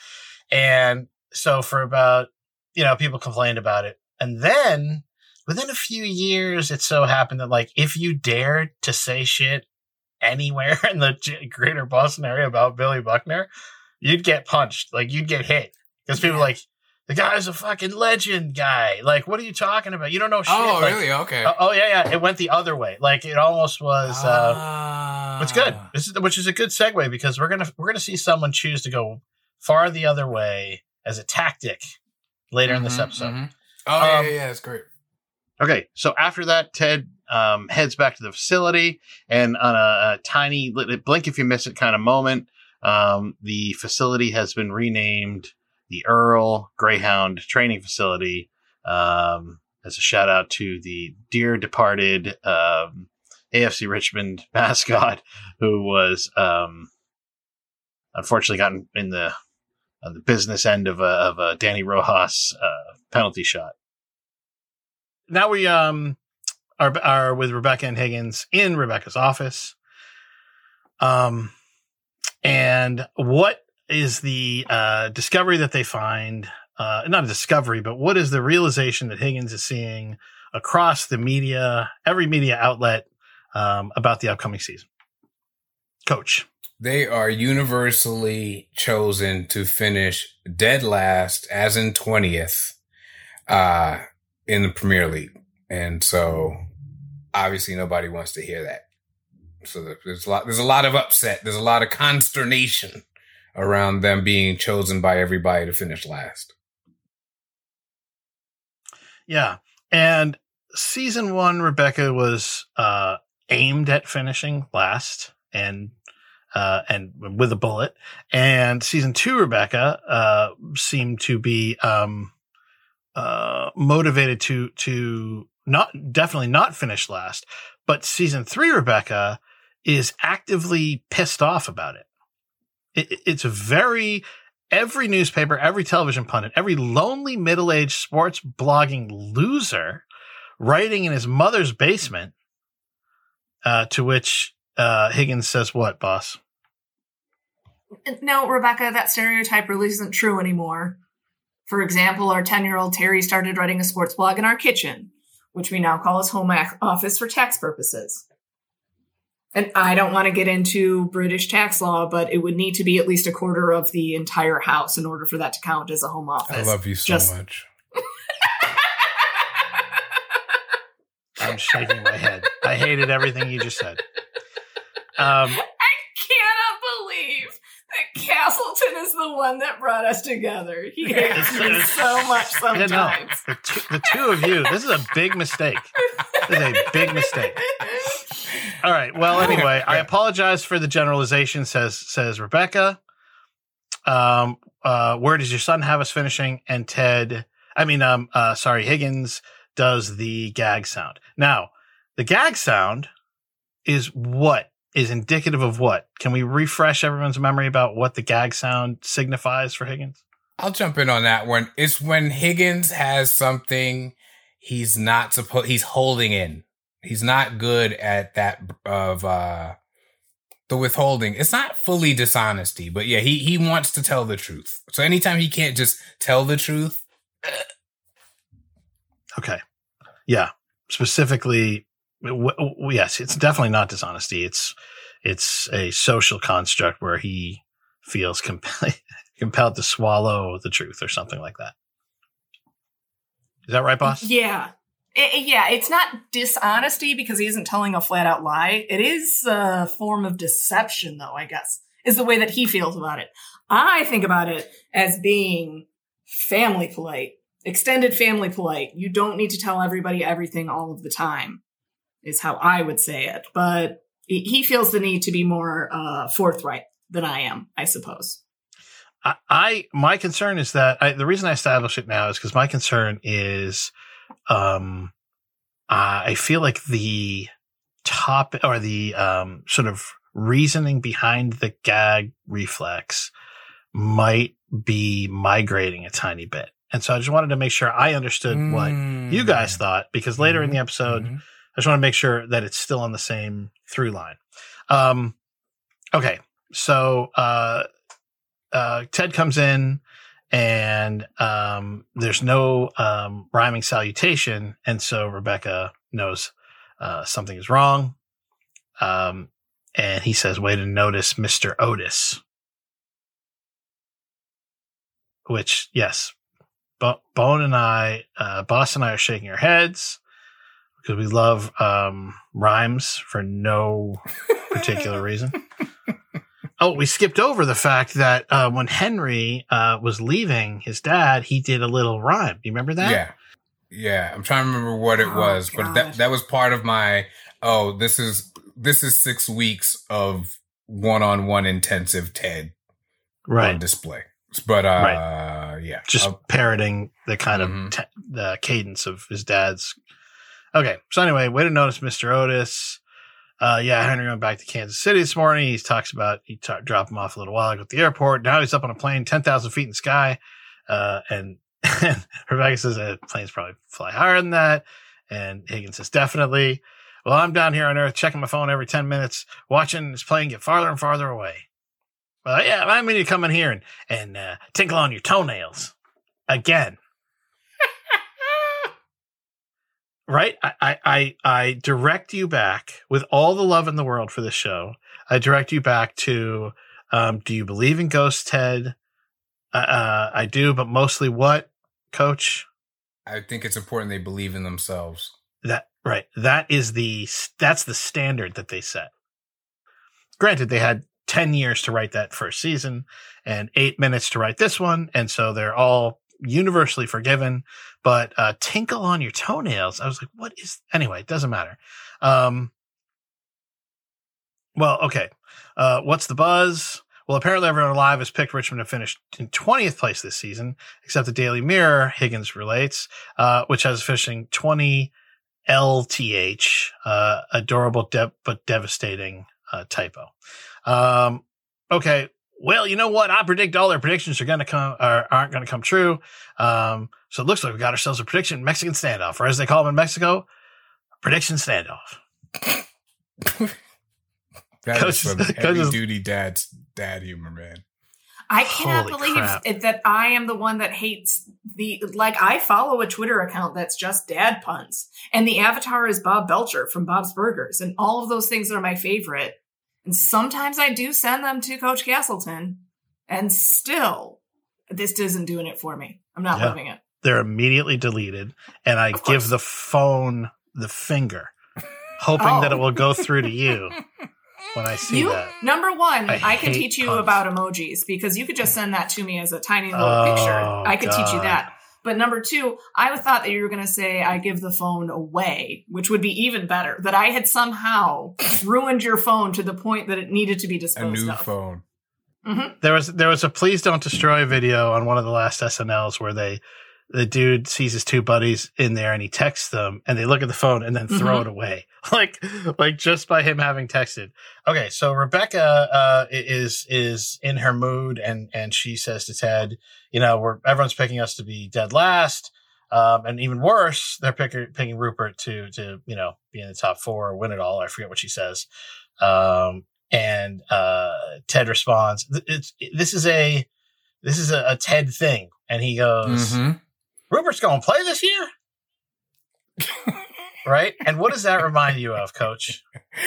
Oh, uh, in season one, actually, yeah, when uh when uh Rebecca lets him know that she spoke to the owner of the Sun, and he exclaims, "You talk to God!" and uh I still laugh. it's so ridiculous. So yeah, so They're both- rate, it- they're it- both very directed at- Ted. Yeah, they're both directed at Rebecca, Mhm. but he just does that thing. It's pretty quick. Uh, it's pretty quick reaction to that, and th- then he goes on to keep correcting her about, um, you know, it's they, not him. Yeah, she's pretty locked in there. I mean, I, they they definitely make sure we get it. Um Yeah, I wasn't sure how I felt in that scene. Like part of me was with Rebecca and got that like, hey, a good rivalry can be a great thing. And then part of me also was hearing Ted, which was like, we need to like make sure we're focused on the actual competition and not whether you or your husband, you know, wins the death match. So I thought it was kind of, I, I, it was interesting to me. Um, and Ted is like, huh, Rupert. Um, and coach, uh, can you refresh our memory about what team Rupert is involved with? Uh, Rupert is now uh, the owner of West Ham, which uh, also explained the giving up of the shares to Rebecca so generously at her father's funeral. Right. Right. That was lovely of him. He's a wonderful, wonderful man. I, every time, so sometimes we're lulled into this wonderful dream world by Ted Lasso where, um, I'm the only one that points out, I believe that, um, Rebecca has a chauffeur and a Rolls Royce, a chauffeur who, who the show doesn't deign to ever show us. Um, and I'm always like, uh, it really, really sort of is a beat of concern for me. And then I thought Rupert lost everything. Uh, uh, sorry, half of everything, right? Um, or half of his, or supposedly, I guess we can't ever know, but he, he lost a sizable chunk of money and a Premier League or, or, uh, guess Champions League team, right? Um, and still had enough money to buy West Ham. And I was like, that is sickening amount of money. Um, so, um, Rupert is now, uh, uh, the owner of a team that is, is, is predicted uh, to finish, uh, incredibly high, um, in the Premier League. Everybody thinks they're better than us.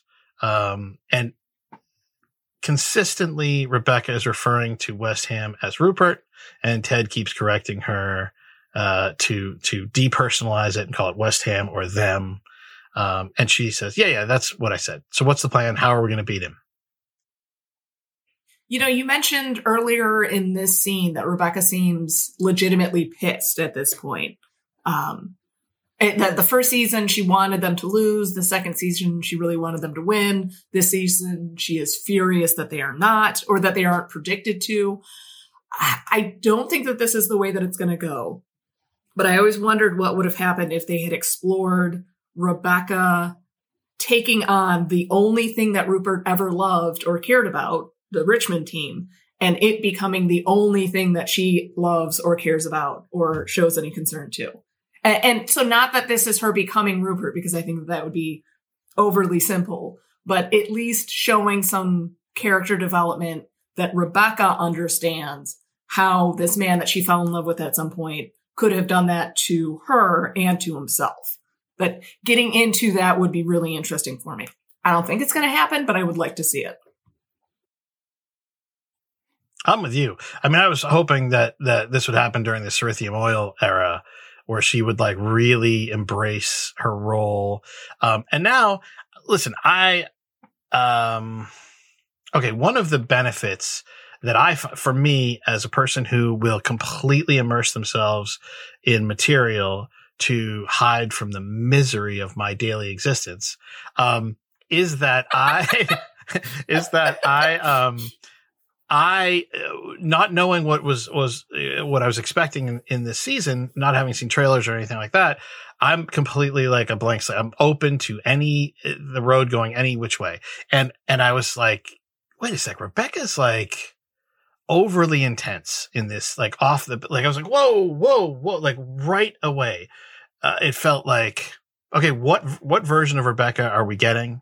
Um, and, and what, what is the new sort of, oh god, there was the, there were these moments where Keeley. Okay, we've talked in the past about how Keeley and Rebecca come from different socioeconomic classes, and how somehow it's a beautiful um, female friendship, and how there are just these these beats where it, you remember at the end of um, of the auction episode where they're riding off getting drunk in the back of the of the rickshaw there, right? And it's just these Rebecca had to learn to let go and she had to learn to not obsess and not prioritize in, in every interaction with Sassy. Uh, we found Rebecca learning to, um, take responsibility for her, the choices she made or the non choices she didn't make and, and sort of, um, you take ownership of that. And in doing so, it felt to me as a viewer like she was also sort of, um, uh, exercising the spirit of Rupert from her daily life. And in, in opening this season with a, with a r- new focus, um, I found it off putting under, I found it understandable because you do want a big bad and Rupert is the big bad. Um, you know, we need to, I, I won't be satisfied. Uh, we talked about expectations this season. I won't be satisfied until we see the final boss fight. Um, the final boss fight based on what I expect from Ted Lasso and all the all the the sort of markers they've given us is not uh, between Ted and Rupert. The, it's not the darts battle reimagined. It is between Rebecca and Rupert. And I mean, stop me if I'm going off the rails at all. That's what I expect. Um, the the final boss fight for Ted, I would think, would be. Um, I'm guessing they're setting up as a as a Nate thing, um, and it's not a fight. It's the whole point of it is to, I think, bring Nate somehow back in the fold or Nate to realize something. And that's the whatever, but we'll, we'll get there. Um, I could be totally wrong, but, but with regard to Rebecca, I just found her energy really surprising coming out of the gate. She's just real intense. I, now that you say that, I don't find myself going, Oh, that's crazy. I disagree with that. I guess I experienced it a bit differently in that you know, here's Mr. All I do is sit around and watch my daughter and my wife, which I mean, at the time was such a freaking eye roll. Anyway, like I just, ugh, like puke. Like, like I love, I, between Coach Castleton and me, I don't know that you're going to get two people who stake more of what they think of themselves on fatherhood and oh, if oh, yeah. and if Coach Castleton said that to me, I would guffaw, sure that he has got to be kidding. Like, what, are you kidding me? Like, what? So I so so when Rupert then goes, I mean, he's like he's he is relentless, which is a word they both use in terms of wanting to punish each other. He is relentless. He buys a piece of um Richmond, thinking, all right, this is how I'll screw her and then Ted White Knight's in there. We get darts, and now he's like, "That's not gonna work." Oh, I know what I'll do. I'll buy another fucking team, and we'll, you know what I mean. I just so I kind, although yes, she needs to be able to separate the team from him. He has made it personal. Like he he he re-entered the the the text, uh, the thread, as they say. You know. Yeah, I feel like the beginning part of season two, after Rebecca had apologized to Ted and come clean and explained what she had been doing, there was an it, it did feel a little bit put to rest for her at least. And then the end of season two, we find out that he's purchased West Ham and that the only thing that she has left at this point, like she was cheated on and divorced and her husband is married to a younger Rebecca with a child, like, and because of her own sort of baggage around the divorce and her dad and other things, she's not interested in a romantic relationship right now. At the end of season two, she had her job and Keeley and everybody that she knows is related to her job. Like having her ex-husband come in and blow up the last thing that she has in the form of buying a team and stealing a coach felt like he was resetting the competition. Like he was starting that battle up again. Yeah. Yes. Yeah. Yeah. Nabbing. Yeah. Nabbing Nate definitely plays into the like, if we only do two things this season.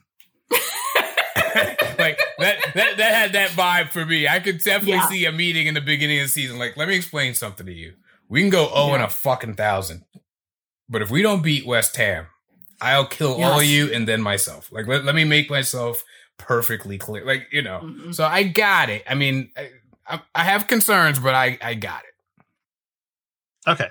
Well, you, you wisely point out that Rebecca ends the season with Keeley and um and her team, right? That's it. That's all she's got is Keeley and the team.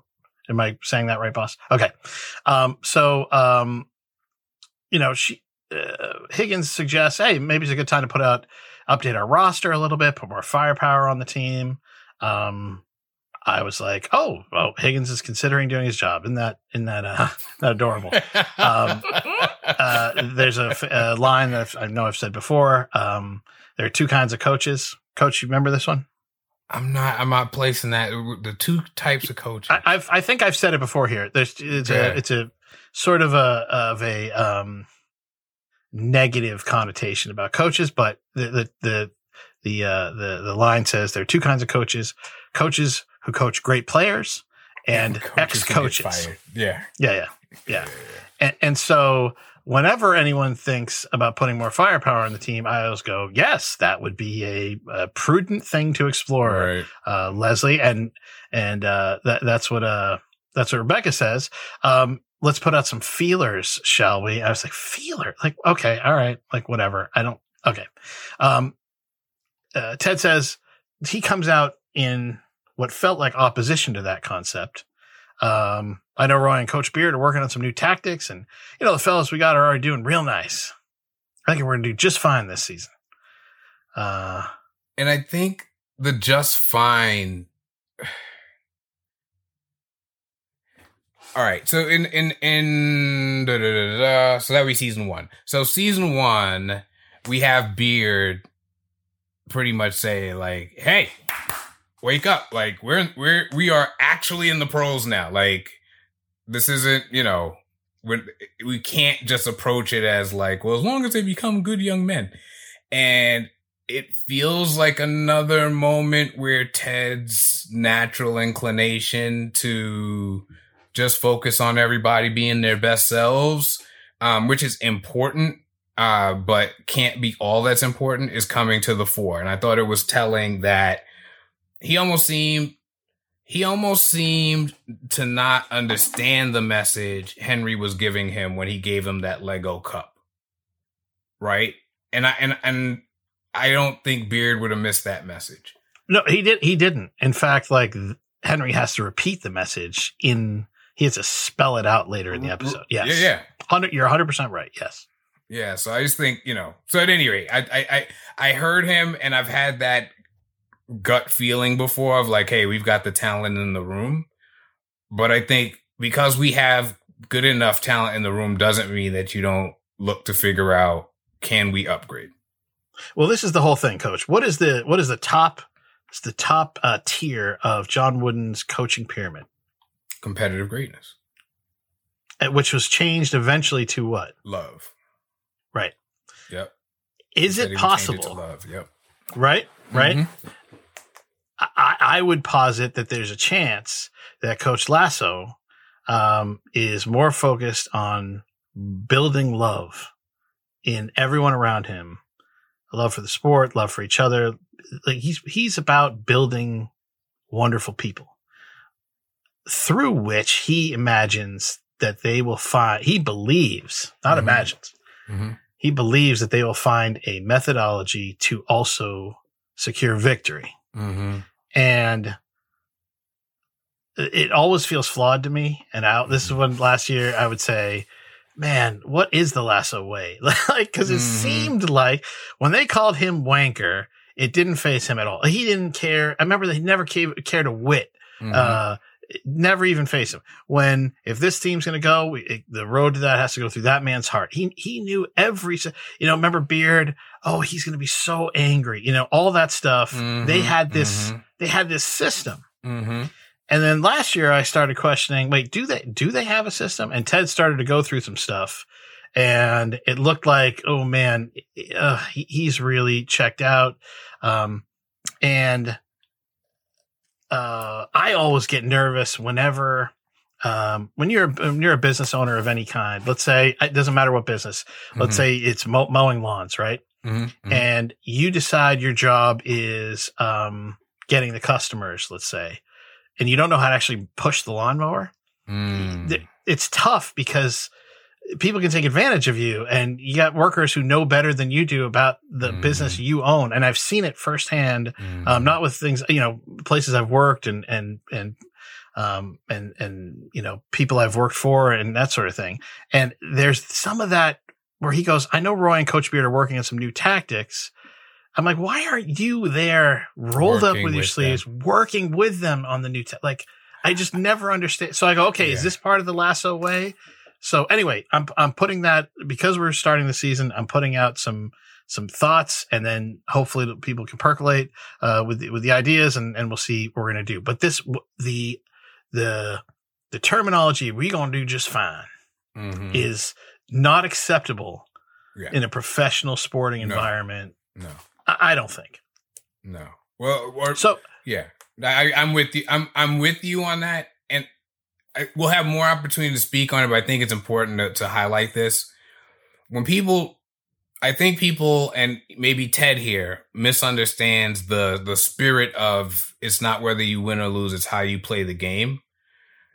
That is true, but only if you played to win.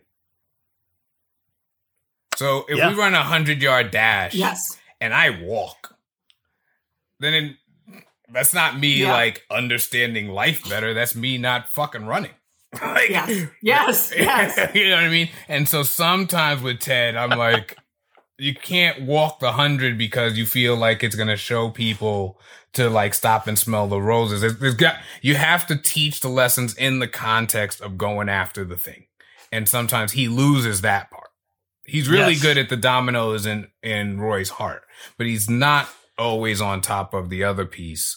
Um, the, the strategy thing didn't bother me as much, and it's probably my American football, you know, brain going like, yeah, defensive coaches are off doing their thing, and offensive coach, you know, so I, I, I didn't mind that kind of more CEO kind of whatever position, but I agree with you that, um, yeah, it feels, it, it feels like that's not on his mind at all. Um, Yeah, and you remember yeah. him running. You remember the metaphor of him running. It's a longer run than I thought. And, and, you know, metaphor, and it's like, okay, yeah, I think he's on that run now. mhm. And and and Rebecca, you know, is I, I think you're right that he doesn't read the room properly. He also doesn't read Rebecca's intensity at all. And At she all. goes, "Hey, like fine." i i the team doing just fine is a far cry from, and we're sitting with each other, and you said you're going to win the whole fucking thing. Yeah. And he goes, "Whoa, whoa, whoa! Did I really say that?" Or no, no. Uh, Higgins says, "Whoa, whoa!" Right? And Mhm. and says- he goes, "Did I really say that?" Mhm. Like, yes, you did. Over there after the Man City loss, uh, you know, just before you blasted half a liter of Pellegrino in my face. I Uh, loved it was Yes. that can I just pause this for a second? For me, that was perfect, because it was just the level for me the right level of pissed off about it. Like Mhm. we can remember it as a joke, but if you are that, if you are Rebecca, he did spit all that water in your face. Like, what the hell was that about? So anyway, I just thought she delivered that perfectly and like blasted, and you know, like that was her experience of that moment. And yes, I have, I yes, okay. So let me clarify one more thing. I have no problem with this version of Rebecca. I kind of like it. It, it- it's Mhm. closer to what I would be a- as the owner of a of a team. But I, I guess I missed a building block along the way. I, I guess uh, the, the the show runners and the and the producers and the and the writing staff must have known. Okay, we need to get to this point on the horizon. And what does that mean for where we can start out with Rebecca? And I wasn't prepared for to jump to jump I- ahead to I where she you. is now. I think that's all it is. Um, uh, that said, um, that's that's the Ted Lasso I want coaching my team this season. The one who's willing to fight. Uh, understood. Yes, ma'am. Um, you watch from now on. I'll be okay. Understood. Yes, ma'am. And then right into Flandersisms, um, which, of course, they talked about later in the episode. like they directly referenced Ned Flanders, which I'm like, wow. Um, yeah, I'll be. Uh, oh, this is this is a uh, Muhammad Ali uh, uh, reference, right, Coach? Yep, yep. What does it say? Yeah, well, I'll be floating like a butterfly and, and stinging like a bee, except I won't die immediately after using my stinger. I plan on floating for the entire season. Look, look at uh, yeah, uh, boss is just not having it.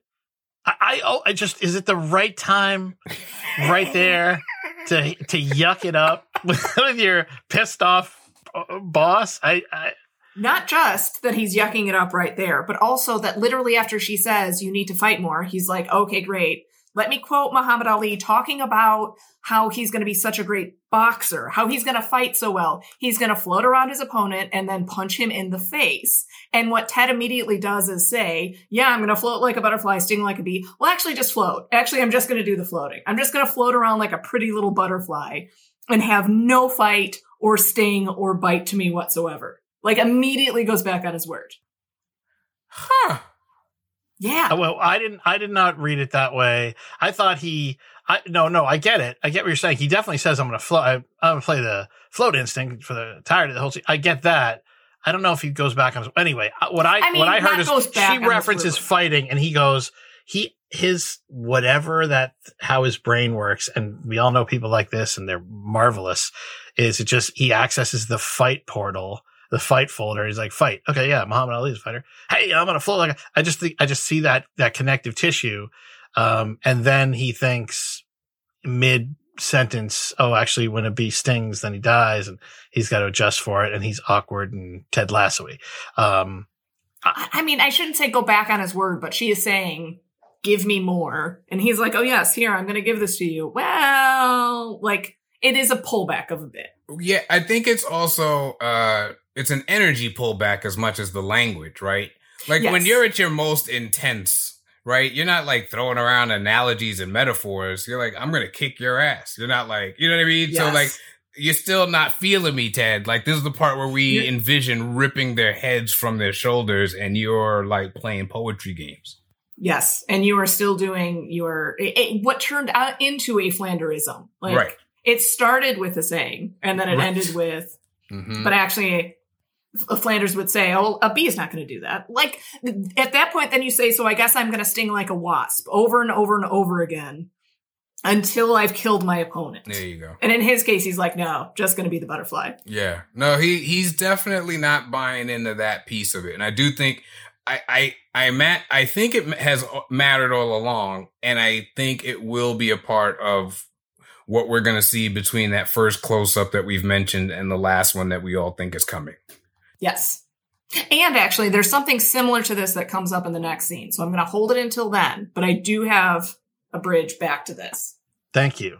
Um, uh, I would say, uh, what does fighting look like for Ted Lasso? What does that concept look like? Because later on, we're going to see a direct order from Rebecca to fight, fight back. We're going to see that. And, and you see how, how that lands with Ted. So we had established, uh, at the end of last season, all uh, Rebecca had was, was Keeley and the team. Um, she's now uh, uh, sort of aligned the team to her expectations accordingly. And she's all right. Excuse me, I have a very important lunch meeting with one Miss Keeley Jones for some much needed girl talk. And Ted says, "What, uh, Coach?" Tell her we said howdy, and and he points over to Higgins, who wasn't expecting the assist, and goes, "Yo." So it's very awkward. they kind of sorted out Ah. after uh, Rebecca heads off, but uh, yes, it was howdy and yo, as one does. if you're Rebecca, and I talked about Christ Almighty, we talked about this in the con in the in the if as Rebecca working with Ted, and we talked about it as Michelle being married to Ted. Like how many yes and no interactions and like interactions that can be handled in six syllables are you going to stand for hearing 48 syllables? Right? Ooh, like I don't. Uh, hey, hey, hey, Castleton. This is Kettle. You're black.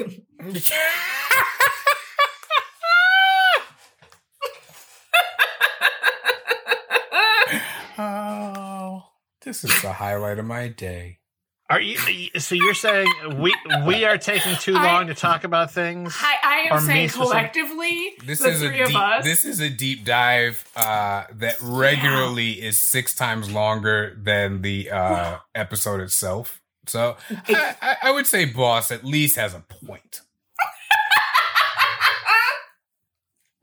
Okay. In fairness, Um, uh, uh okay.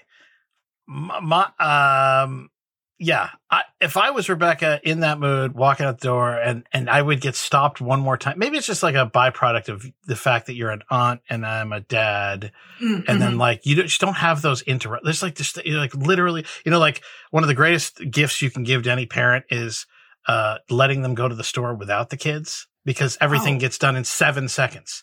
But if the kids are there, it's four and a half hours because for whatever reason, all this artificial stoppage time takes Yeah. place. Right. And so I'm reacting to that where I go, Oh, like she's literally like, okay, excuse me, I'm going. He's like, hey, blah, blah, blah, blah, blah, blah, like whatever it is, like, and then hold up. My friend here is gonna, I'm like, just let me walk out the goddamn door. Yes. All right. Anyway, that's what I was reacting to. Okay. So anyway, No. we are, I will jump in and say, even though I'm an aunt, I'm also a babysitter. And why can children not get the shoes on their feet? I'm not, I'm not talking about how they can't Oh, tie them no. or they can't put them on the right Oh feet. I'm talking about how when you try to put a shoe onto a child's foot, it goes limp. Why is that? no. So I do understand what you're saying. I really do get Yeah. you. it's intelligent design. Um, so to get you to hold their leg more. Um, so, um, uh, I like that Ted said he's not judging. Uh, he was just like clarifying with Higgins, and I like that little beat. Oh, I'm not judging. I, I loved it. I just want to make sure I heard it right. Um, okay, now we're in the uh, we're in the uh, we move to the AFC Richmond Greyhound squad, where um, Isaac is reacting. It's the people are milling around, having a good time in the locker room, and Isaac is reacting to the fact that they are being ranked, you know, the lowest uh, in the league. So both um, Rebecca in the upstairs uh, suite and the uh, and the and the boys down in the locker room are reacting to preseason predictions. And I was trying to remember, I, like, I, I don't know, one of the big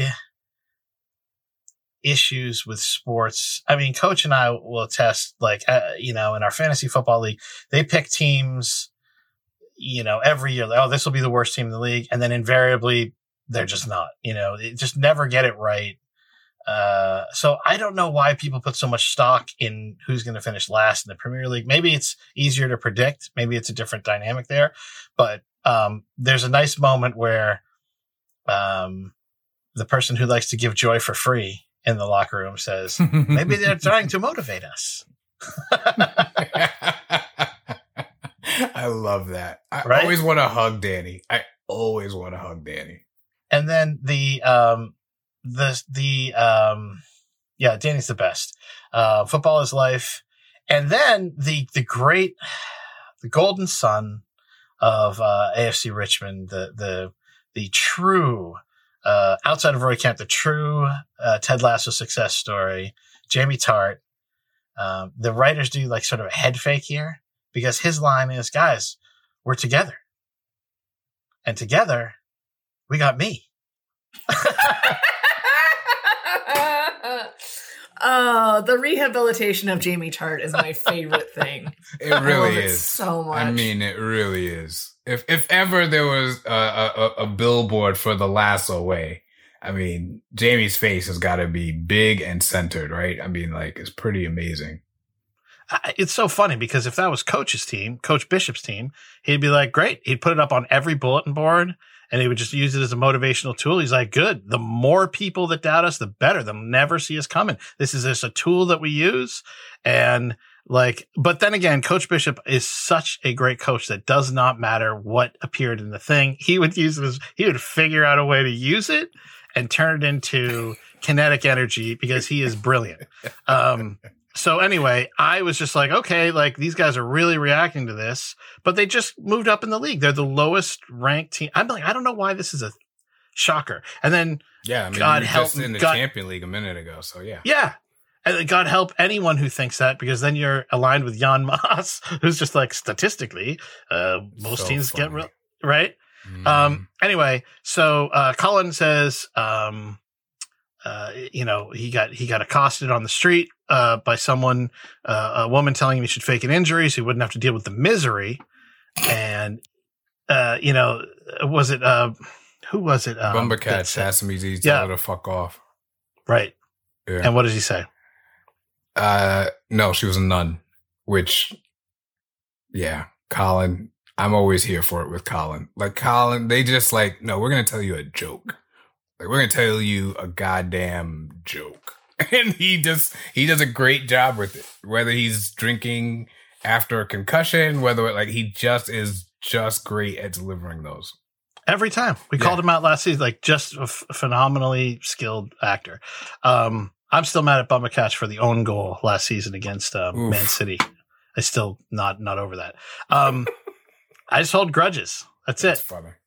Um, so um, uh, so they so they, they he really suggests that they must get Sky Sports in the monasteries, which it cracked me up. Um, and then, uh, you know, Jan Maas chirps in, uh, you know, statistically speaking, uh, most teams get promoted get relegated the very next year. That's what happens. It's Premier Premier League. It's just statistics, man. Isaac isn't having it. Um, and then we cut to the coach's room. And what has happened in the coach's room, boss, that Roy is, is, uh, is telling, um, Oh, he Coach finally Beard. finally watched it, and uh, Gene Hackman was good as a drunk geezer, but but just I I did have one question: Why the fuck is it called Hoosiers? Yeah, that was great. Mm-hmm. great I was movie. I was ahead of it appropriately, and the question made me laugh. I, I- I knew see- it. I knew it. I saw it coming. Yeah. Yeah, yeah, yeah. Yep. Uh, I apologies to my brother-in-law, who um, his daughter, my niece. Obviously, that's how relationships work. Uh, one of the first things that she said was "Who, who, Hoosiers." Uh, I still didn't see it coming. Still Wow. did not. He he he is a Hoosier, and I still did not see it coming. Sorry, Larry. Wow. Yeah, that's terrible. Mm-hmm. Um, hey, uh, what's the frequency, Roy Kentith? So- okay, no this this is not one that I care for. Uh, yeah, what's the frequency, Kenneth? Excellent REM song. Yes. which was I can't remember right now, but um I think maybe the guy who shot Robert Kennedy, if I remember correctly, somebody a- an assassin said that, and that's Right. then REM wrote the song about it, and so making it what's the frequency, Roy Kentith? It doesn't make any goddamn. It already didn't make any goddamn sense because it was something that a crazy person said, and then he went ahead and reduced it to mumbles. there, there, there are, I mean, sometimes there's placeholder jokes that end up being permanent jokes. and I go, Woof, okay. Wait, wait, you shot it with of that in there? You Yeah. shot it with that in there? Uh, I the number of times that I turned in actually printed paper essays in high school where the title was in all caps saying replace this title later is embarrassing for me even 20 years later. Well, you wonder if the staff is uh, making a commentary if they are so talented, which we have high, we give them high marks, uh, that they are showing that the quality of Ted's jokes has waned because he's distracted. So, you know, are they low effort jokes because he doesn't have the time to really, really be Ted Lasso, like season one Ted Lasso? Um, I don't know. We're gonna find out. Maybe there's, maybe there there'll be an uh, joke arc. Please, heavenly Jesus, um, have that be the case. Um, but, but um, okay, so so Ted walks into to his office. He says, "What's up, sweetie pies?" Which I was like, okay, okay. Roy, Roy and Beard are his sweetie pie. I mean, like, whew. And be okay. We have just heard these guys talking about the movie Hoosiers. And the three of us always try to give as much credit as we can to the writing staff because we think they're very, very talented. And in the in the um, history of television, this is one of the smartest and most and uh, most sort of intuitively and and cleverly written shows, um, at least that we that we are aware of. And um, so we're always looking for the writing staff hiding things in plain sight. And something that jumped out to me that I want to mention is Hoosier. By mentioning Hoosiers in the first episode, you have to think, okay, that might be part of the spine of this season. They're trying to tell us something. Also, Coach Beard is reading at his desk. And do you know what he's reading? I do not. Yeah, I didn't Okay. register it, which I usually try to He pick re- those up. Yeah. Right. He is reading The Miracle of Castel di Sangro. Do you know what that is? I do By not. Joe McGinniss. It is a story about an American um, journalist who was in Italy and followed around a ragtag team of Italian footballers as they went through their season. So I have not read the book, and I quickly tried to figure out what the story was. It was either that they had just been promoted. I think it was they've been promoted and they're a bunch of ragtag players. Um, but I thought, oh, you know what? They're telling us that this season is going to be somewhere in the spectrum between Hoosiers and the Miracle of Castel di Sangro. This is they they decide um, the coaches decide we're not going to you know we're not going to do any no trick plays. We're just an old classic. Take it away, coach. Um, and Roy says is the best way for us to play this season the four four two. Uh, or, or he shows the thing, and then Ted jumps in because he's been playing FIFA with Henry, and says, "Yeah, I played a whole bunch of FIFA while I was here. Four four two, uh, which is four defenders, um, four midfielders, and two up front." Um, and they they're pleasantly surprised by that that the Premier League head coach knows soccer, a soccer formation. and um, so, uh, yeah, he said it's very helpful. We both learned who Maradona was, and I had, I had to explain to my son, uh, cocaine is actually bad for you hmm as you do. So, um, Roy, Roy explains these little pricks have played for, uh, 442 ever since they were kids. They'll always know where they're supposed to be. And more importantly, uh, uh, what they're supposed to do and where, more importantly, where they're supposed to be every fucking minute of every fucking game against every fucking opponent. I have not shared with you the Roy Kent fuck chart, which is the every Wow. episode. I know you, I knew your mind would go there, boss, because it's you. I mean, if if you have that, please do share. There's a someone made a, a lovely person on the internet made a, a thing of, of every time Roy Kent says "fuck," how many per episode. Um, and there was one episode where he almost it was um, Beard After Hours. I think he got one in. Wow. Okay, sure, that makes sense. Oh, yes. Okay. Mhm. Yeah, hmm but other other than that, it was uh, it was yeah. I just is- like to introduce Kenta Sutra to our to our lexicon. Thanks. I'm gonna I'm gonna back away now. Ugh. Oh God. A pun that's also sexually gross. There is nothing in the world that Castleton is going to hate more than this. I just I Nothing. basically just whispered a sweet nothing in Boss's ear and Yeah. pissed off Castleton at the exact same time. It's like mm. yes, yes.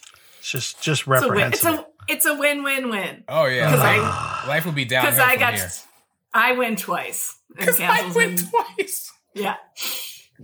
You guys done, or you want to Yeah. yeah. take a little celebratory lap about your, you know, I will. blistering stupidity? I I I will.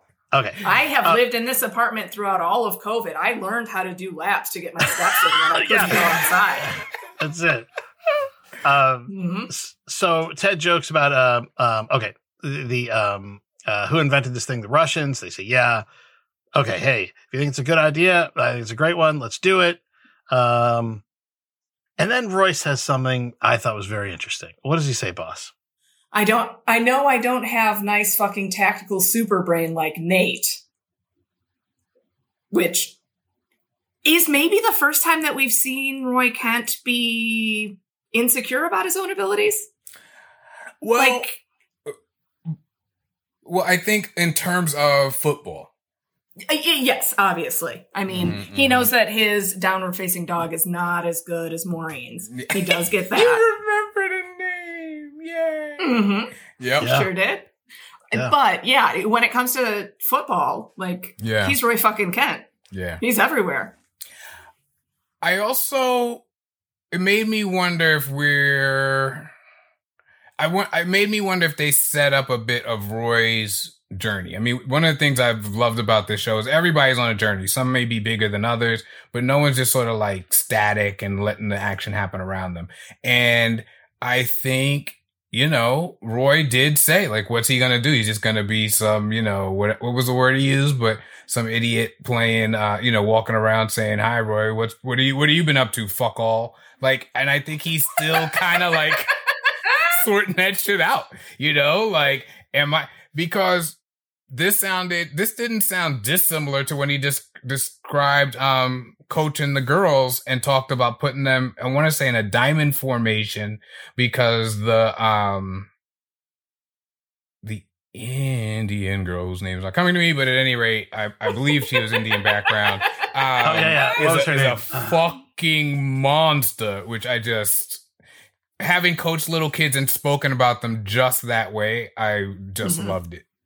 But um, yeah, I think he, I think he, I think we're probably gonna find out Roy is far more of a technician than he gives himself credit for being as this unfolds. Okay. Yeah. I mean, I'll take your word for it. Um, I was wondering if this is the tail wagging the dog a little bit where uh, I was, I was, you know, you know how I feel about Nate. Um, don't Mhm. like him. Uh, think, think he's flawed and, and, They did a um, great job. Yeah, no, no, no, really, really, Yeah, yeah. Nate's, Nate's arc was phenomenal. Um, but he did some that, ah, God, the Colin, what he said to Colin about the paintings, Yeah, you're the, awful. yeah, you're like the you know Holiday Inn or whatever he said. Best Western. I forget what the the hotel chain he referenced, but Mhm. you know that's what you are as a. The other people are pieces of artwork, and you're just like a, you know, you cover up a stain. And I thought, okay, you have to be so depraved to say that to someone who's kind to you and a good good person, and but I just can't. Anyway.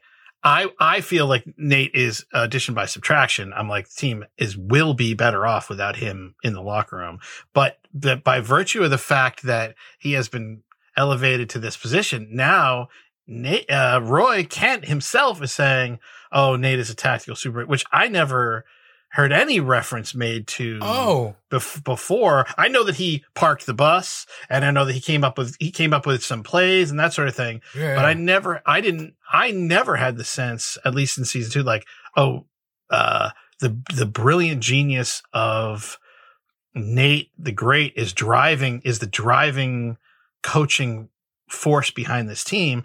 It was when Roy got hired that the team turned around. Nate had already been on the team, and the team was was doing fuck all. And when Roy Kent walked onto the sideline, everything changed for um, for Richmond.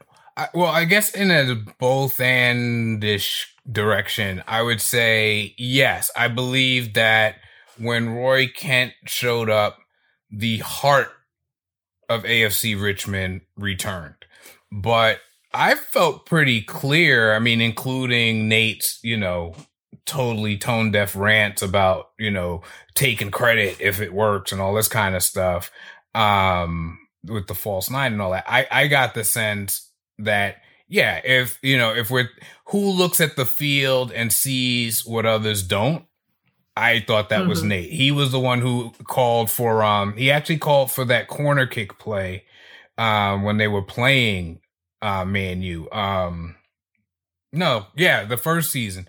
But at any rate, it was but there was the one where Oh, they no, no, like he did. step He- past the ball, step past the ball. He's the one who jumped up a Sandman. He he's the one who jumped up and said, Sandman, Sandman. It see I always got the sense that Nate saw that piece. He never had the guts to speak up about it. There's there's no question. But yeah. There's no, and you're and you're absolutely right. Nate was the one that gave the motive. The great Roy Kent. He he's the one that Mhm. outlined everybody's flaws Mhm. and then and then made them aware of it. And and, and you know he he forget, he'll forget more about soccer than than Ted ever knew about football. right. Right. So so yes, no, I'm not disputing that. I just didn't think it was. um I guess I didn't see it as that he was the driving structural force inside of the coaching staff to the point where Roy would have called him that last year. And I thought, oh, is that just because he got poached and he got taken away? And now, now that the Mm. world thinks that he's the wonder kid, Mm. um, maybe now Roy has b- started believing that he's the wonder kid. Even uh, no I- doubt that he's. you know, I but- hear you, but I remember when when Rebecca congratulates Roy after which one was that? I don't think that was the last one, but at any rate, Rebecca congratulates Roy after a big win. I don't want to misquote which one it was or misstate which one it was. And he, in the fury of it, says, actually, it's when, uh, it's the anxiety attack because they're like, where's, you know, in the, in all this chaos, it's like, oh yeah, and where's Ted? Oh, he said he had a stomach thing, blah, blah, blah. And she says the Roy Kent effect. And he says, oh no, that was all Nate the Great, or, or that was all Nate or Nate the Great or something like that. He, he, he acknowledges it. Yeah, there. yeah. So I think You're he, I think he, I think he saw it. I think he's probably overstating it now because all of a sudden you're, it's like so and so's a good singer. Then you tap me on the shoulder and say, now you're the lead singer. It's like, oh, this shit harder than it looks. you know what I mean? Like before I was yeah, just yeah. saying I'm not a great singer. Now I'm like, oh shit, you put me center stage. And I think that that's more the energy I got from it. when Roy says he doesn't have Nate's tactical super brain, Beard and Ted share a knowing look. And this isn't the first time, uh, sorry, this isn't the last time that sort of thing will happen in Roy Kent's general, you know, fart aura. Um, there, there will be a, uh, there, it's going to happen uh, a little bit later as well, where he, he is, he has decided that this is a power he doesn't have. And the look between Beard and Ted said, actually, no, that's not correct at all.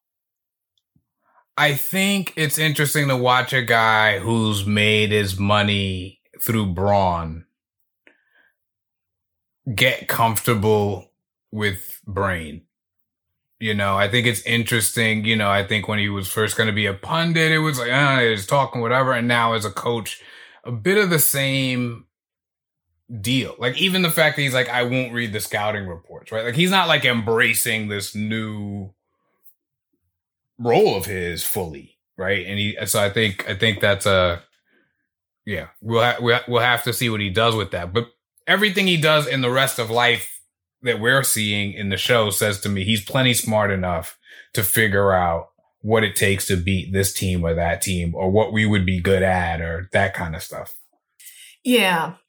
I, I think also there's something weird about being really great at doing something physical that it, it, it's not something you think about. Like, especially when I was swimming, I was not a good swimmer. Our school was not a good swimming school. We didn't have a pool on the grounds. We had to go to other people's pools. We were bad. It's fine.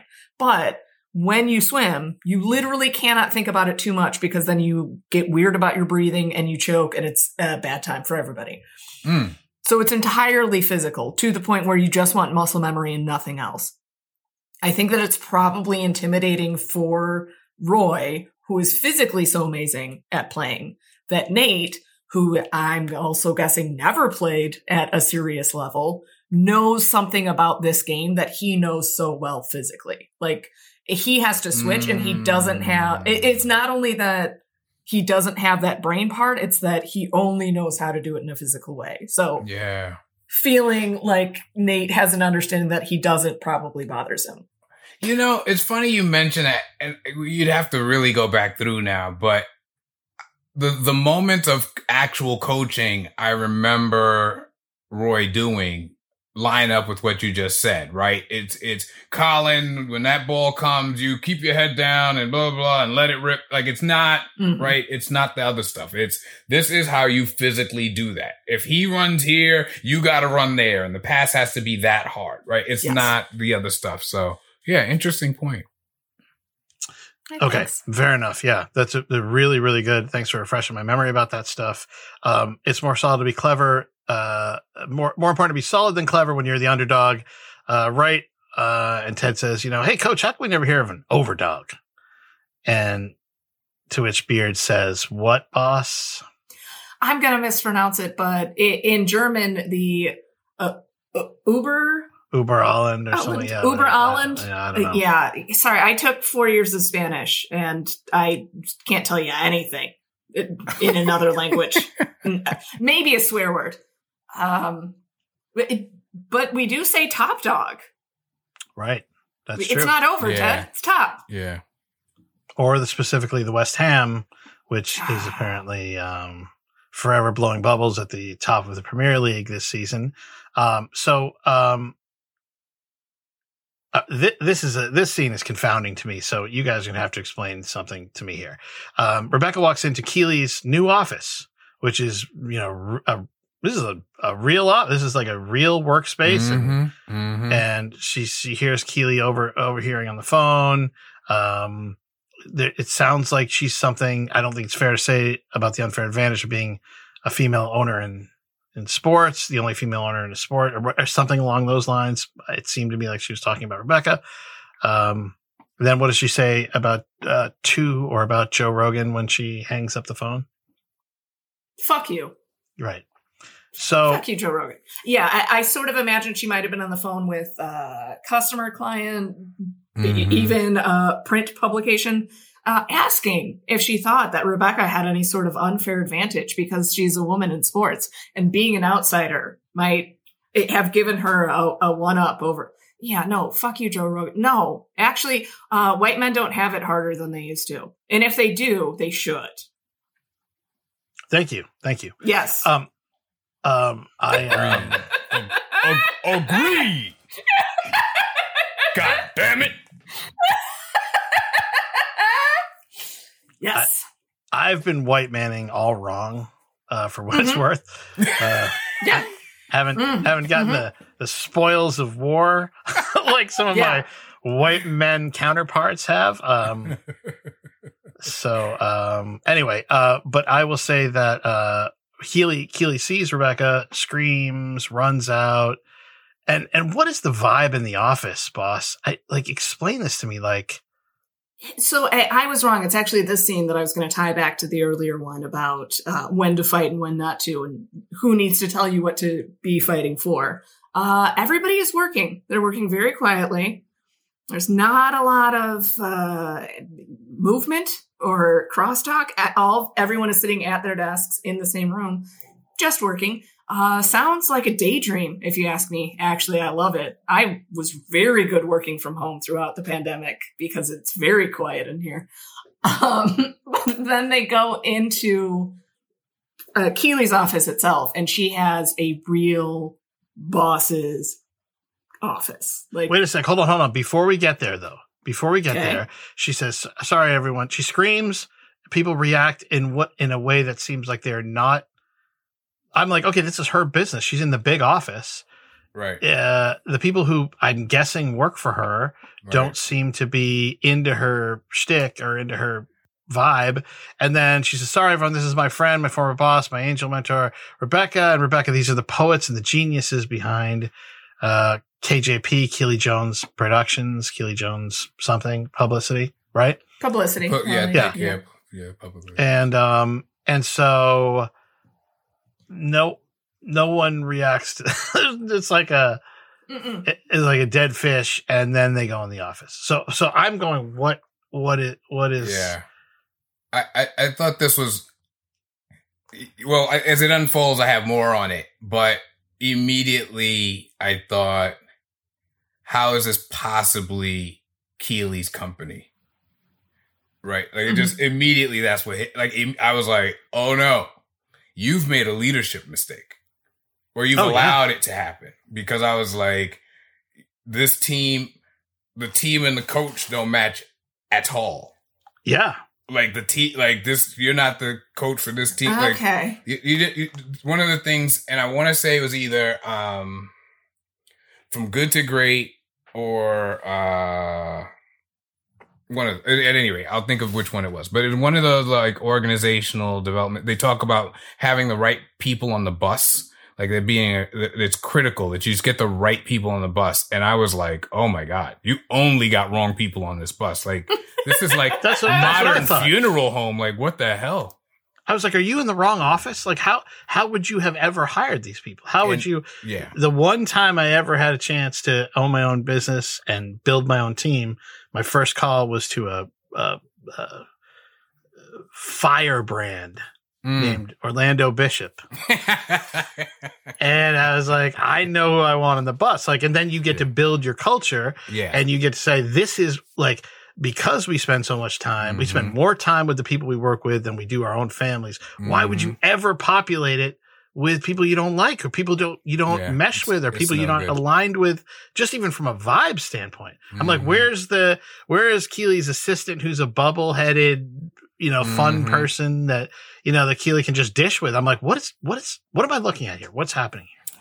Well, do you want to get into that yet, or do you want to go? Do you want to keep going through the scene? Because I think I think it becomes clear what is happening. Okay, good. All right, Yeah. let's let's do it. Yeah. So uh, we get in the office and boss, take it away. Um, what happens?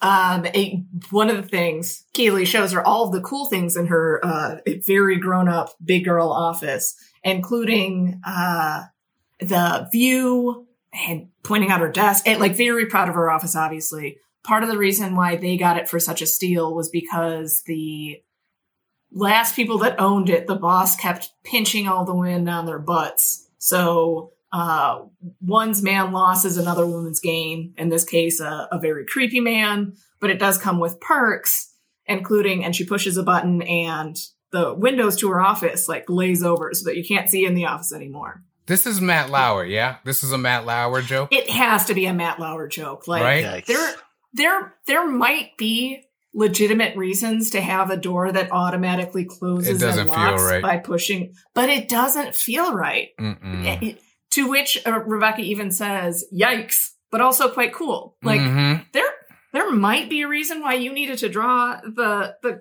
curtains all of the sudden, yeah, that seems yeah. but they're probably not good reasons. It, actually, it works out pretty well in this case though because um, Keeley's reason for it is immediately bawling on Mhm. on Rebecca. Immediately, she starts crying. Mhm. Uh, she says something about how busy she is. She says she's so busy that she has to schedule time to cry at her desk. And today she accidentally bu- double booked. And so she has to cry on Rebecca instead of at her desk. for I. I really enjoy that. I don't know how y'all felt about that joke, but it felt like as far as characters telling jokes that absolutely worked for them. yes. excuse me, that, that felt so Keeley to me that she would realize she needs to have the time to cry, realize she's not really allowed to do that, therefore scheduling the time for it, and then now crying as she apologizes for the double booking. Like it just felt like, Yeah. yeah, like this is unicorn notebook meets business. I love it. I love that she came up with the time to cry. I feel like a- as much as I am dead inside and um, everybody knows it and I'm okay with that, I do think like crying is a good thing. Expressing emotions and feeling through it is important. And if people don't do it, bad things happen. So the fact that she's like, oh, well, this is when I get my hair cut and this is when I go to the doctor and this is my daily cry session. Like, good. That's some self care that you need. Mm. Yeah, with you. Um, we c- w- okay, so then we cut out of the office. We're over to training. Guys are running through poles. Uh, just some like uh, you know, flexibility and uh, and you know, agility drills. And, um, they're talking about how on the scale of one to five, uh, marmalade sandwiches, they're getting no marmalade sandwiches. Um, and uh, nobody thinks they're any good. Um, from this from that sweet little bear, Eh, Paddington Bear. I think. Yeah. it was yes. yeah, that's from, and Dani Rojas is just can't, uh, How- believe how it. Um, and and uh, it's who is it? Zero or someone says? I think it's probably other people writing that. I love that. I love that moment. I love that Yeah. moment. Maybe like we're just gonna introduce that that's a possibility. It's not. It's It's, not that possibility. there's definitely other people writing it. I don't want to blow up your whole world, but there might be other contributors. I just thought that was very funny. Yeah, that's true. Um, Ted says, "What what's the heck is going on here? Guys are more distracted than a bunch of cats playing laser tag." I feel like there was a laser tag cat reference before. Oh, really?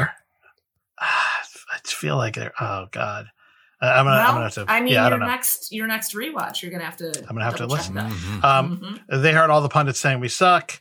Uh, fuck pundits. Oh, you were a pundit. They say to Roy. Yeah, and all we did was talk shit. um, um, uh, yeah. Um, and T- Ted says this feels like one of those days where, you know, you want to have class outside. So, so Ted notices that the guys are really high strung, and he says he wants to get below waterline. He asks, uh, they call Will over, and I'm like, oh, this is fun. Like Will is the new Nate. I wonder what. I like Will a lot. He's a sweetheart, and so I was fired up that I'm like, oh, I hope Will has a bigger role this season because he's he's nice. Um, and he asks if uh, Kenneth is available. We don't know who Kenneth is, and he says no. He he lives at the uh, he lives here at the facility. And Ted thinks that's just a turn of phrase, but he's like, no, no, he does. Uh, ever since his uh, cult uh, broke down or cult was was shut down. Oh, Ken Ken was in a cult. Uh, Kenneth was in a cult. I don't know. He was the leader of of. I really enjoyed that. At which point, I remember Beard looking over at Roy and like nodding, like, "Yeah, like that's a." Oh, okay. Yeah, that well, adds you might. up. Have, yeah. Yeah, yeah. That's, yep. That Uh, that to me felt like um uh of the Office reference when Creed said that he's uh, been in a cult a few times, Eh, both as a leader and a follower. More fun as a follower, but more money and access as a leader. I didn't remember that. That is funny. Oh Jesus yeah, I, d- I can't say that I love The Office as much as I once did, but Creed holds up. That guy's great. Well, uh, Ted asked him to bring the asked for- kind of to bring the team bus around for him. He appreciates it. All right, fellas, this segment of this uh, today's training is now complete. You know, he kind of has a little head nod with Beard, like we're going to do this, and Beard is all for it. Um, I this felt good to me because I'm like, okay, there's a plan, and they know what this beat is, and they know how to how to do it. They they're coaches. This is this is their this is this is their sweet spot. So, um, Ted uh, stops training and everyone to go hop on the bus. We're taking practice on the road. And last one in the park, uh, uh, last one of the parking lot has to eat a little bug. Did you guys take that as like he actually has to eat a little, like someone has to eat a bug? I wasn't sure like- if that was sort of of the general rotten egg, Mhm. you know, sort. That, that- that felt a little more that way, but yeah. But definitely Also- that was the spirit of it. As we established, it would be Coach Beard eating the bug. He's the slowest. Absolutely the slowest. Yeah, everybody run except for Roy, which I thought was really funny. And. Roy, because no fucking way he's going to run. Uh, it's it's great.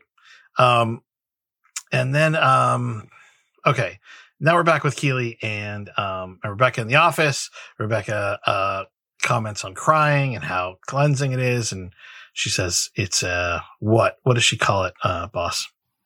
An orgasm for the soul. That's one of my Which is not- favorite lines of dialogue in a while. I was like, huh. It, like, it was like one of those where I was like, huh. And then I went, well, yeah, kind of.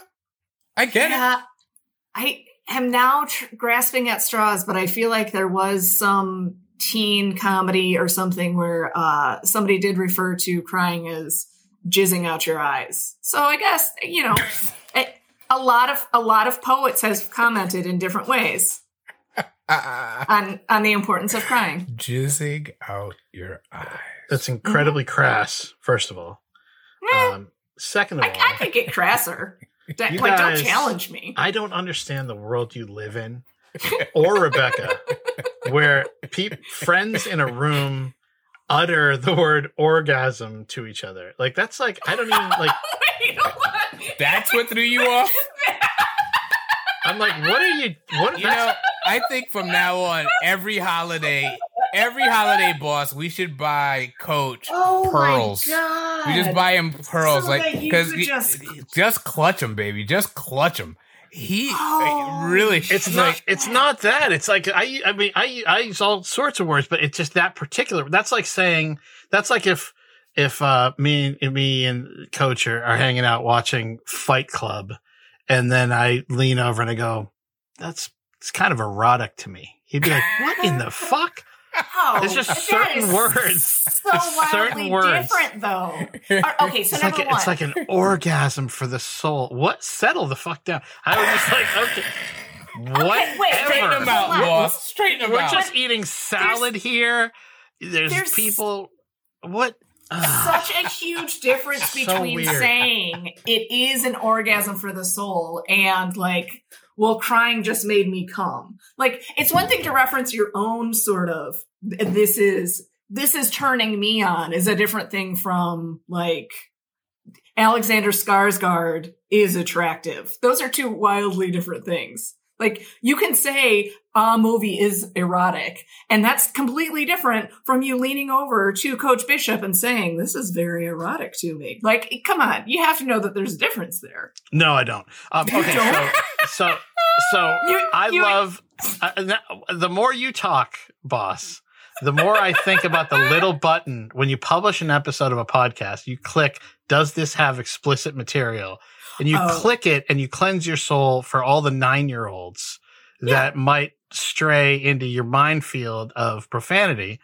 And then, there, then I think, oh, I wish I could click two for this Sure. particular interaction For this, all, for this. all one I'm saying is I, I I didn't I don't think crying is quote unquote you, you, you wouldn't say it's like coming. for the No, that's not a thing you would say. What'd you say? I, I, I asked him if he would not say that it's like coming.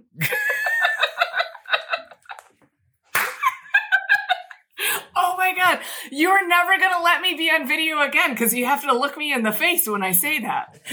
You have to watch it happen at you.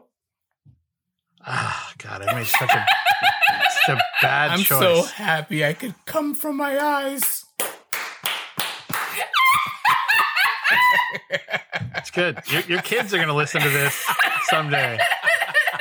Um, your the last three years she was married to Oh, God. Rupert. I don't think I cried once, um, which is sad. And she was you know, showing how numb she was about anything.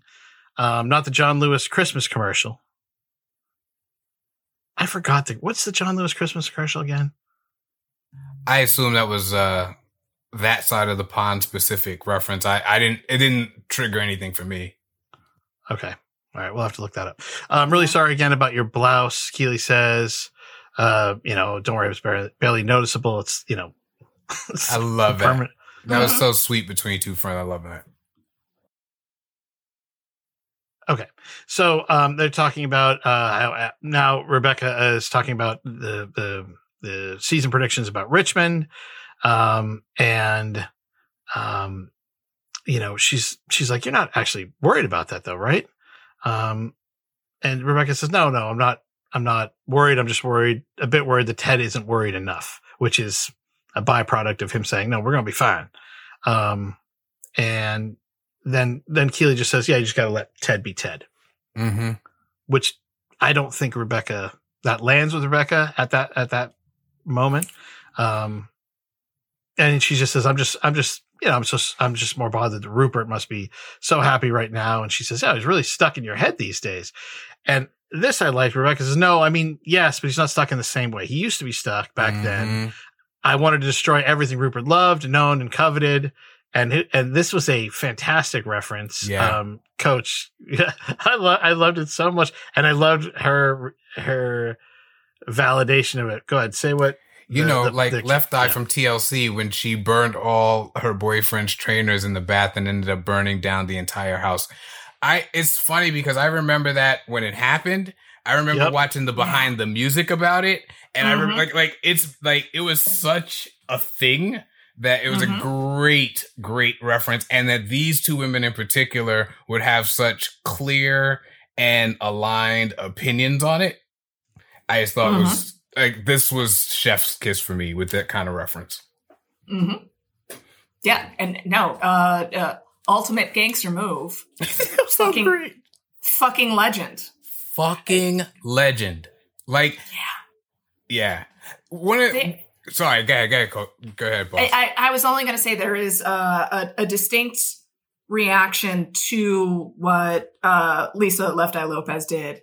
And you can tell based on a person's reaction what sort of person they are because scorned women and decent boyfriends are like, good, great, fucking burn it, burn that shit to the ground. And shitty boyfriends are like, oh, his, all of his shoes, every pair of shoes. It, it tells you it's it's a excellent test of a person's character. Well, I think one of the yes to agree with you, and I also think like the fucking legend part. Like, think about where what Rebecca just described about her own life, right? Mhm. Like, I'm sure she's like picturing the wingtips that should have been burnt Yes. that she never got around to burning, and I just Yes. really thought, oh yeah, yeah, yeah. No, I I, I get this. That she should have taken more with her, another pound of flesh when she left. Yes, and I'll share it quickly at uh, Yale. Oh God. Anyway, I'll try to be quick with this. There's so much. We could do another podcast. No, but so at, at Yale there was a college called um, Calhoun, named after John C. Calhoun, famously, you know, slavery proponent. Okay, so there in there there were stained glass windows, some of which depicted scenes w- of with slaves like and it was just there. So you you know you're eating your fucking Wheaties in the morning, and if you're in Calhoun College, you look up and there's you know some black people getting you know shuttled about getting their work, you know, told to go do their work. So you know over the years people commented on it or whatever, but it was sort of like, well, you know, I chose to come to Yale. I guess this is what I signed up for. Because you know. And finally, though, there was a real movement around no, we cannot have a college named this way, blah, blah, blah. But before, while that was still being hotly contested, a Yale employee, a black man, broke one of the stained glass windows. And of course, there was all this debate about, you know, whether that's right or it's wrong or he should or he shouldn't. I sent that man a hundred dollars. And I sent him a hundred dollars because he got fired and I was like, You're gonna need some money. Yes. And As I- a college and I student? and, and I huh? As a college student? No, no, no, no. This was like a few years ago now. So I was, Oh, I'm okay. adult, whatever. But and I'm glad you said that because what I I sent a note because it was like probably like you know one of GoFundMe or whatever it was. I the note I sent was, I'm helping you out because I should have done it my damn self. yes. And I love to me, that's what I hear specifically Rebecca saying. Is like, yeah, you're goddamn right with these wealthy men and their bullshit. I should have burnt the fucking house down. Good for you, Lisa. I, that's what Yes. I felt in that moment. Yeah. I, I'm processing that. My God. Fuck, Yeah, that is yeah, that's all that's a lot. heavy duty. Holy shit. Yeah, but I, I really mean- did send him that money. I was like, good for you, man. Yeah. Good for Yeah. I kind of want to send him some money too. So, like, I'm, I'm years late, but yeah, you deserve this. Yeah, it was pretty wild. But anyway, yeah, so there you go. So yeah, I'm with them. Fucking legend. Good for them. Yeah. I mean, Lisa Left Eye was a it was a litmus test, you're right, about Mhm. how you viewed it. I remember thinking like, whoa. I thought it was really empowering for women at the time. And I, I was I wasn't like, whoa, I was like I was like attracted to that kind of strength. I was like, God damn. Like I like like I was like, you have power. You are you were like, you know what I'm gonna do? I- Again, this is this is that happened. What I don't remember exactly when it happened. She died in 2002. Yeah. So this Um, was mid '90s, maybe then. Yeah. it was. It, went, it wasn't like immediately before she. You know, it, it happened. Yeah. You know. Yeah. It, it was long enough before then that she talked about it in the behind the music. So it was years enough before she died that they filmed it. Mm, good So, point. so yeah. Yeah. Anyway, um, you're right, and this is this is Rebecca is totally on board with the move, and God, I wish I had wish I, you know, looking back, how many choices did she make that she would go completely in a different direction? Um, and that's, that's a testament to how far she's come. So that's great. Um, but the me now doesn't feel the need to destroy every person's life. Now me just wants to beat him and to Yeah. win. That reminded me a lot of um, uh, Jon Brion has a song called uh, "Ruin My Day." Uh, you don't have the pull that you used to, but you could still ruin my day. A- about an ex, it felt a lot like that. That's a that's a that's a great lyric. Now I want to go check Mhm. out that song. That's a great lyric. Oh, it's so good. I and I hope I'm pronouncing his name last name correctly. It's uh, B R I O N. I've heard it a couple of different ways and settled on Brian. So apologies if that's wrong. Okay. So, um, uh, Miss Jones, we have a problem. Uh, well, oh, there's a little moment there with Keeley where she says, "Oh, that's that's growth, right?" Like, but I was like, "Wait, is that?" Did you see Keeley's face when she said that? She said, "Sure." I I love that moment. To me, that Okay, was that that was friend slash coaching excellence. Like Rebecca, it, it's eh, it growth? Probably d- requires a little bit of unpacking and discussion, but not right now. Right? Like Yes. part of the coaching sometimes is like you don't need this bit of coaching right now. Just flag that and get back to it later. And so yeah, I thought in this moment Rebecca just needed to hear, "Good for you." Yes. Yeah. It- it- she will get there eventually, but Keeley is just going to keep encouraging her on making little steps.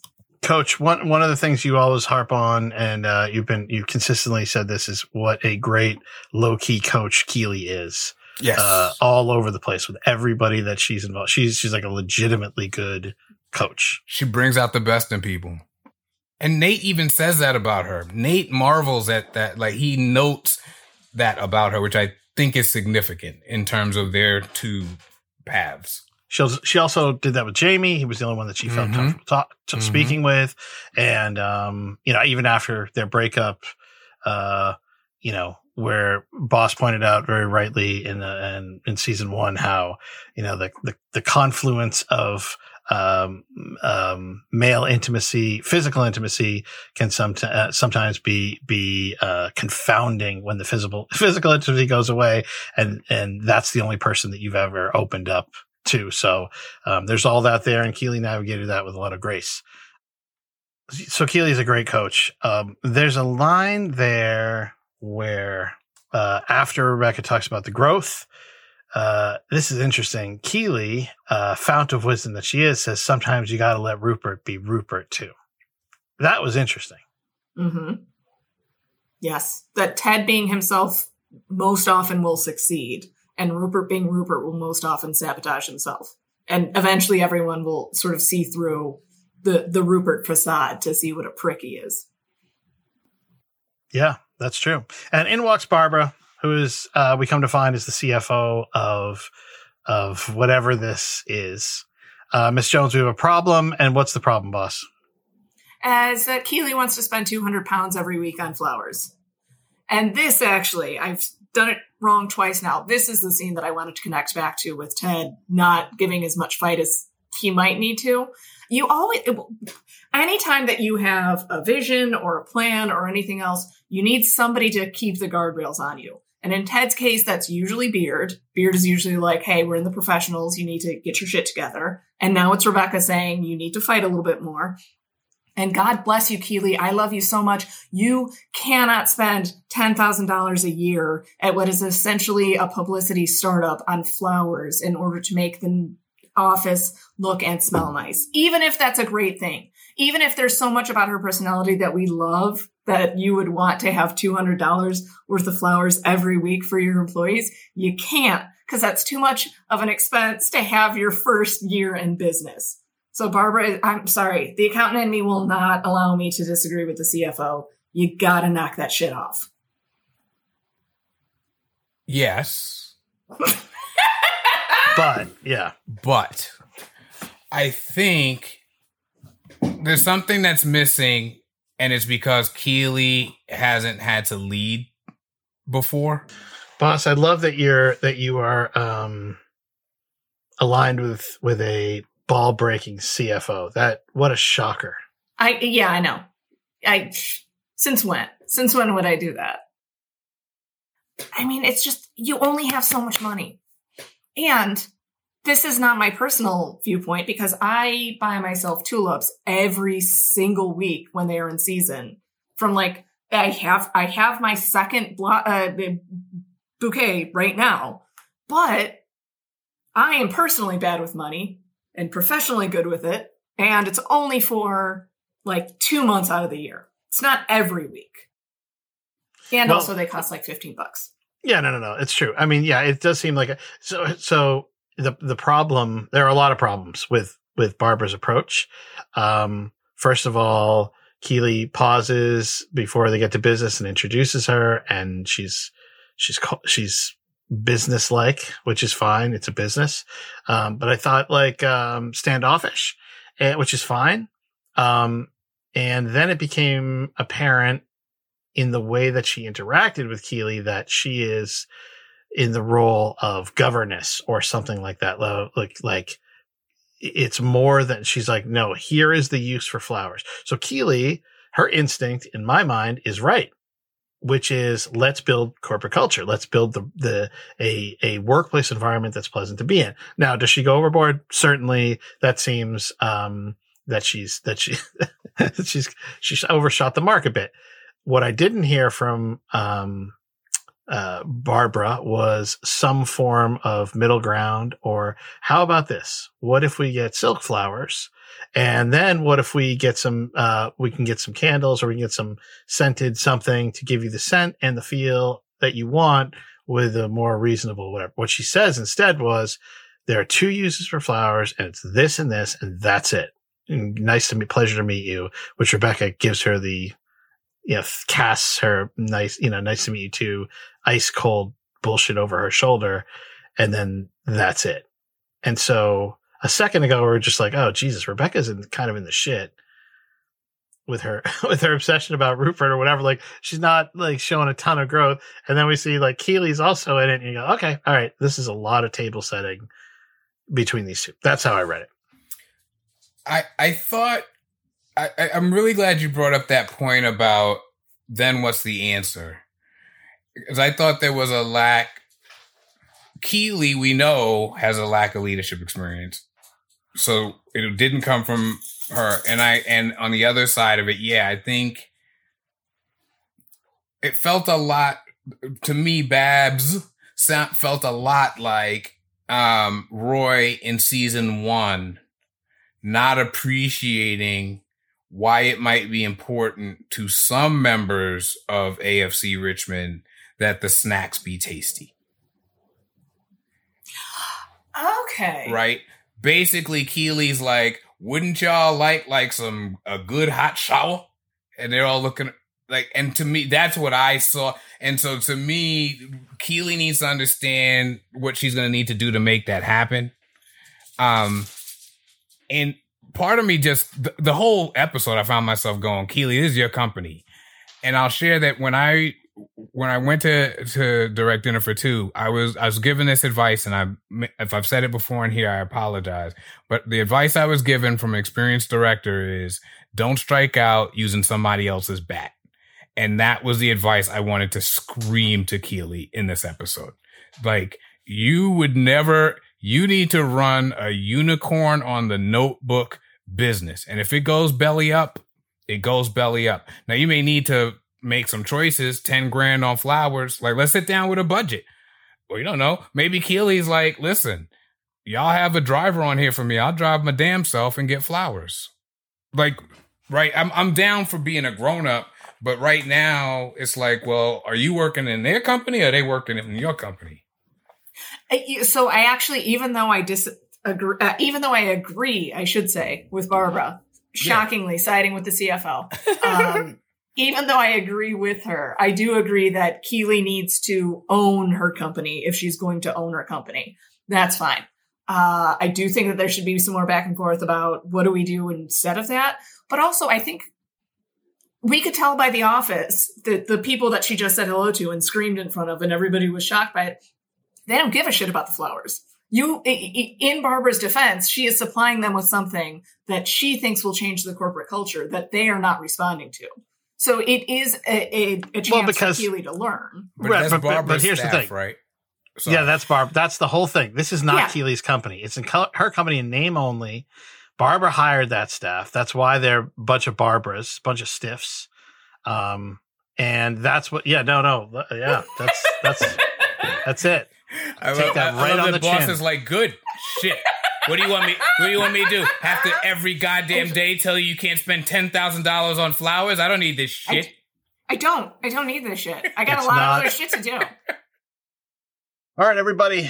Actually, this episode is running crazy long, so we're gonna we're gonna cut it in half, uh, limit it to uh, just under eleven hours. Um, make sure to jump on ahead to part two of season three, episode one. Smells like Mean Spirit. Um, and uh, yeah, just jump over to the next episode and, and, and we'll pick it up where we left off. The TEDcast is a joint venture between Pajiba and The Antagonist. Visit us at pajiba.com and antagonistblog.com.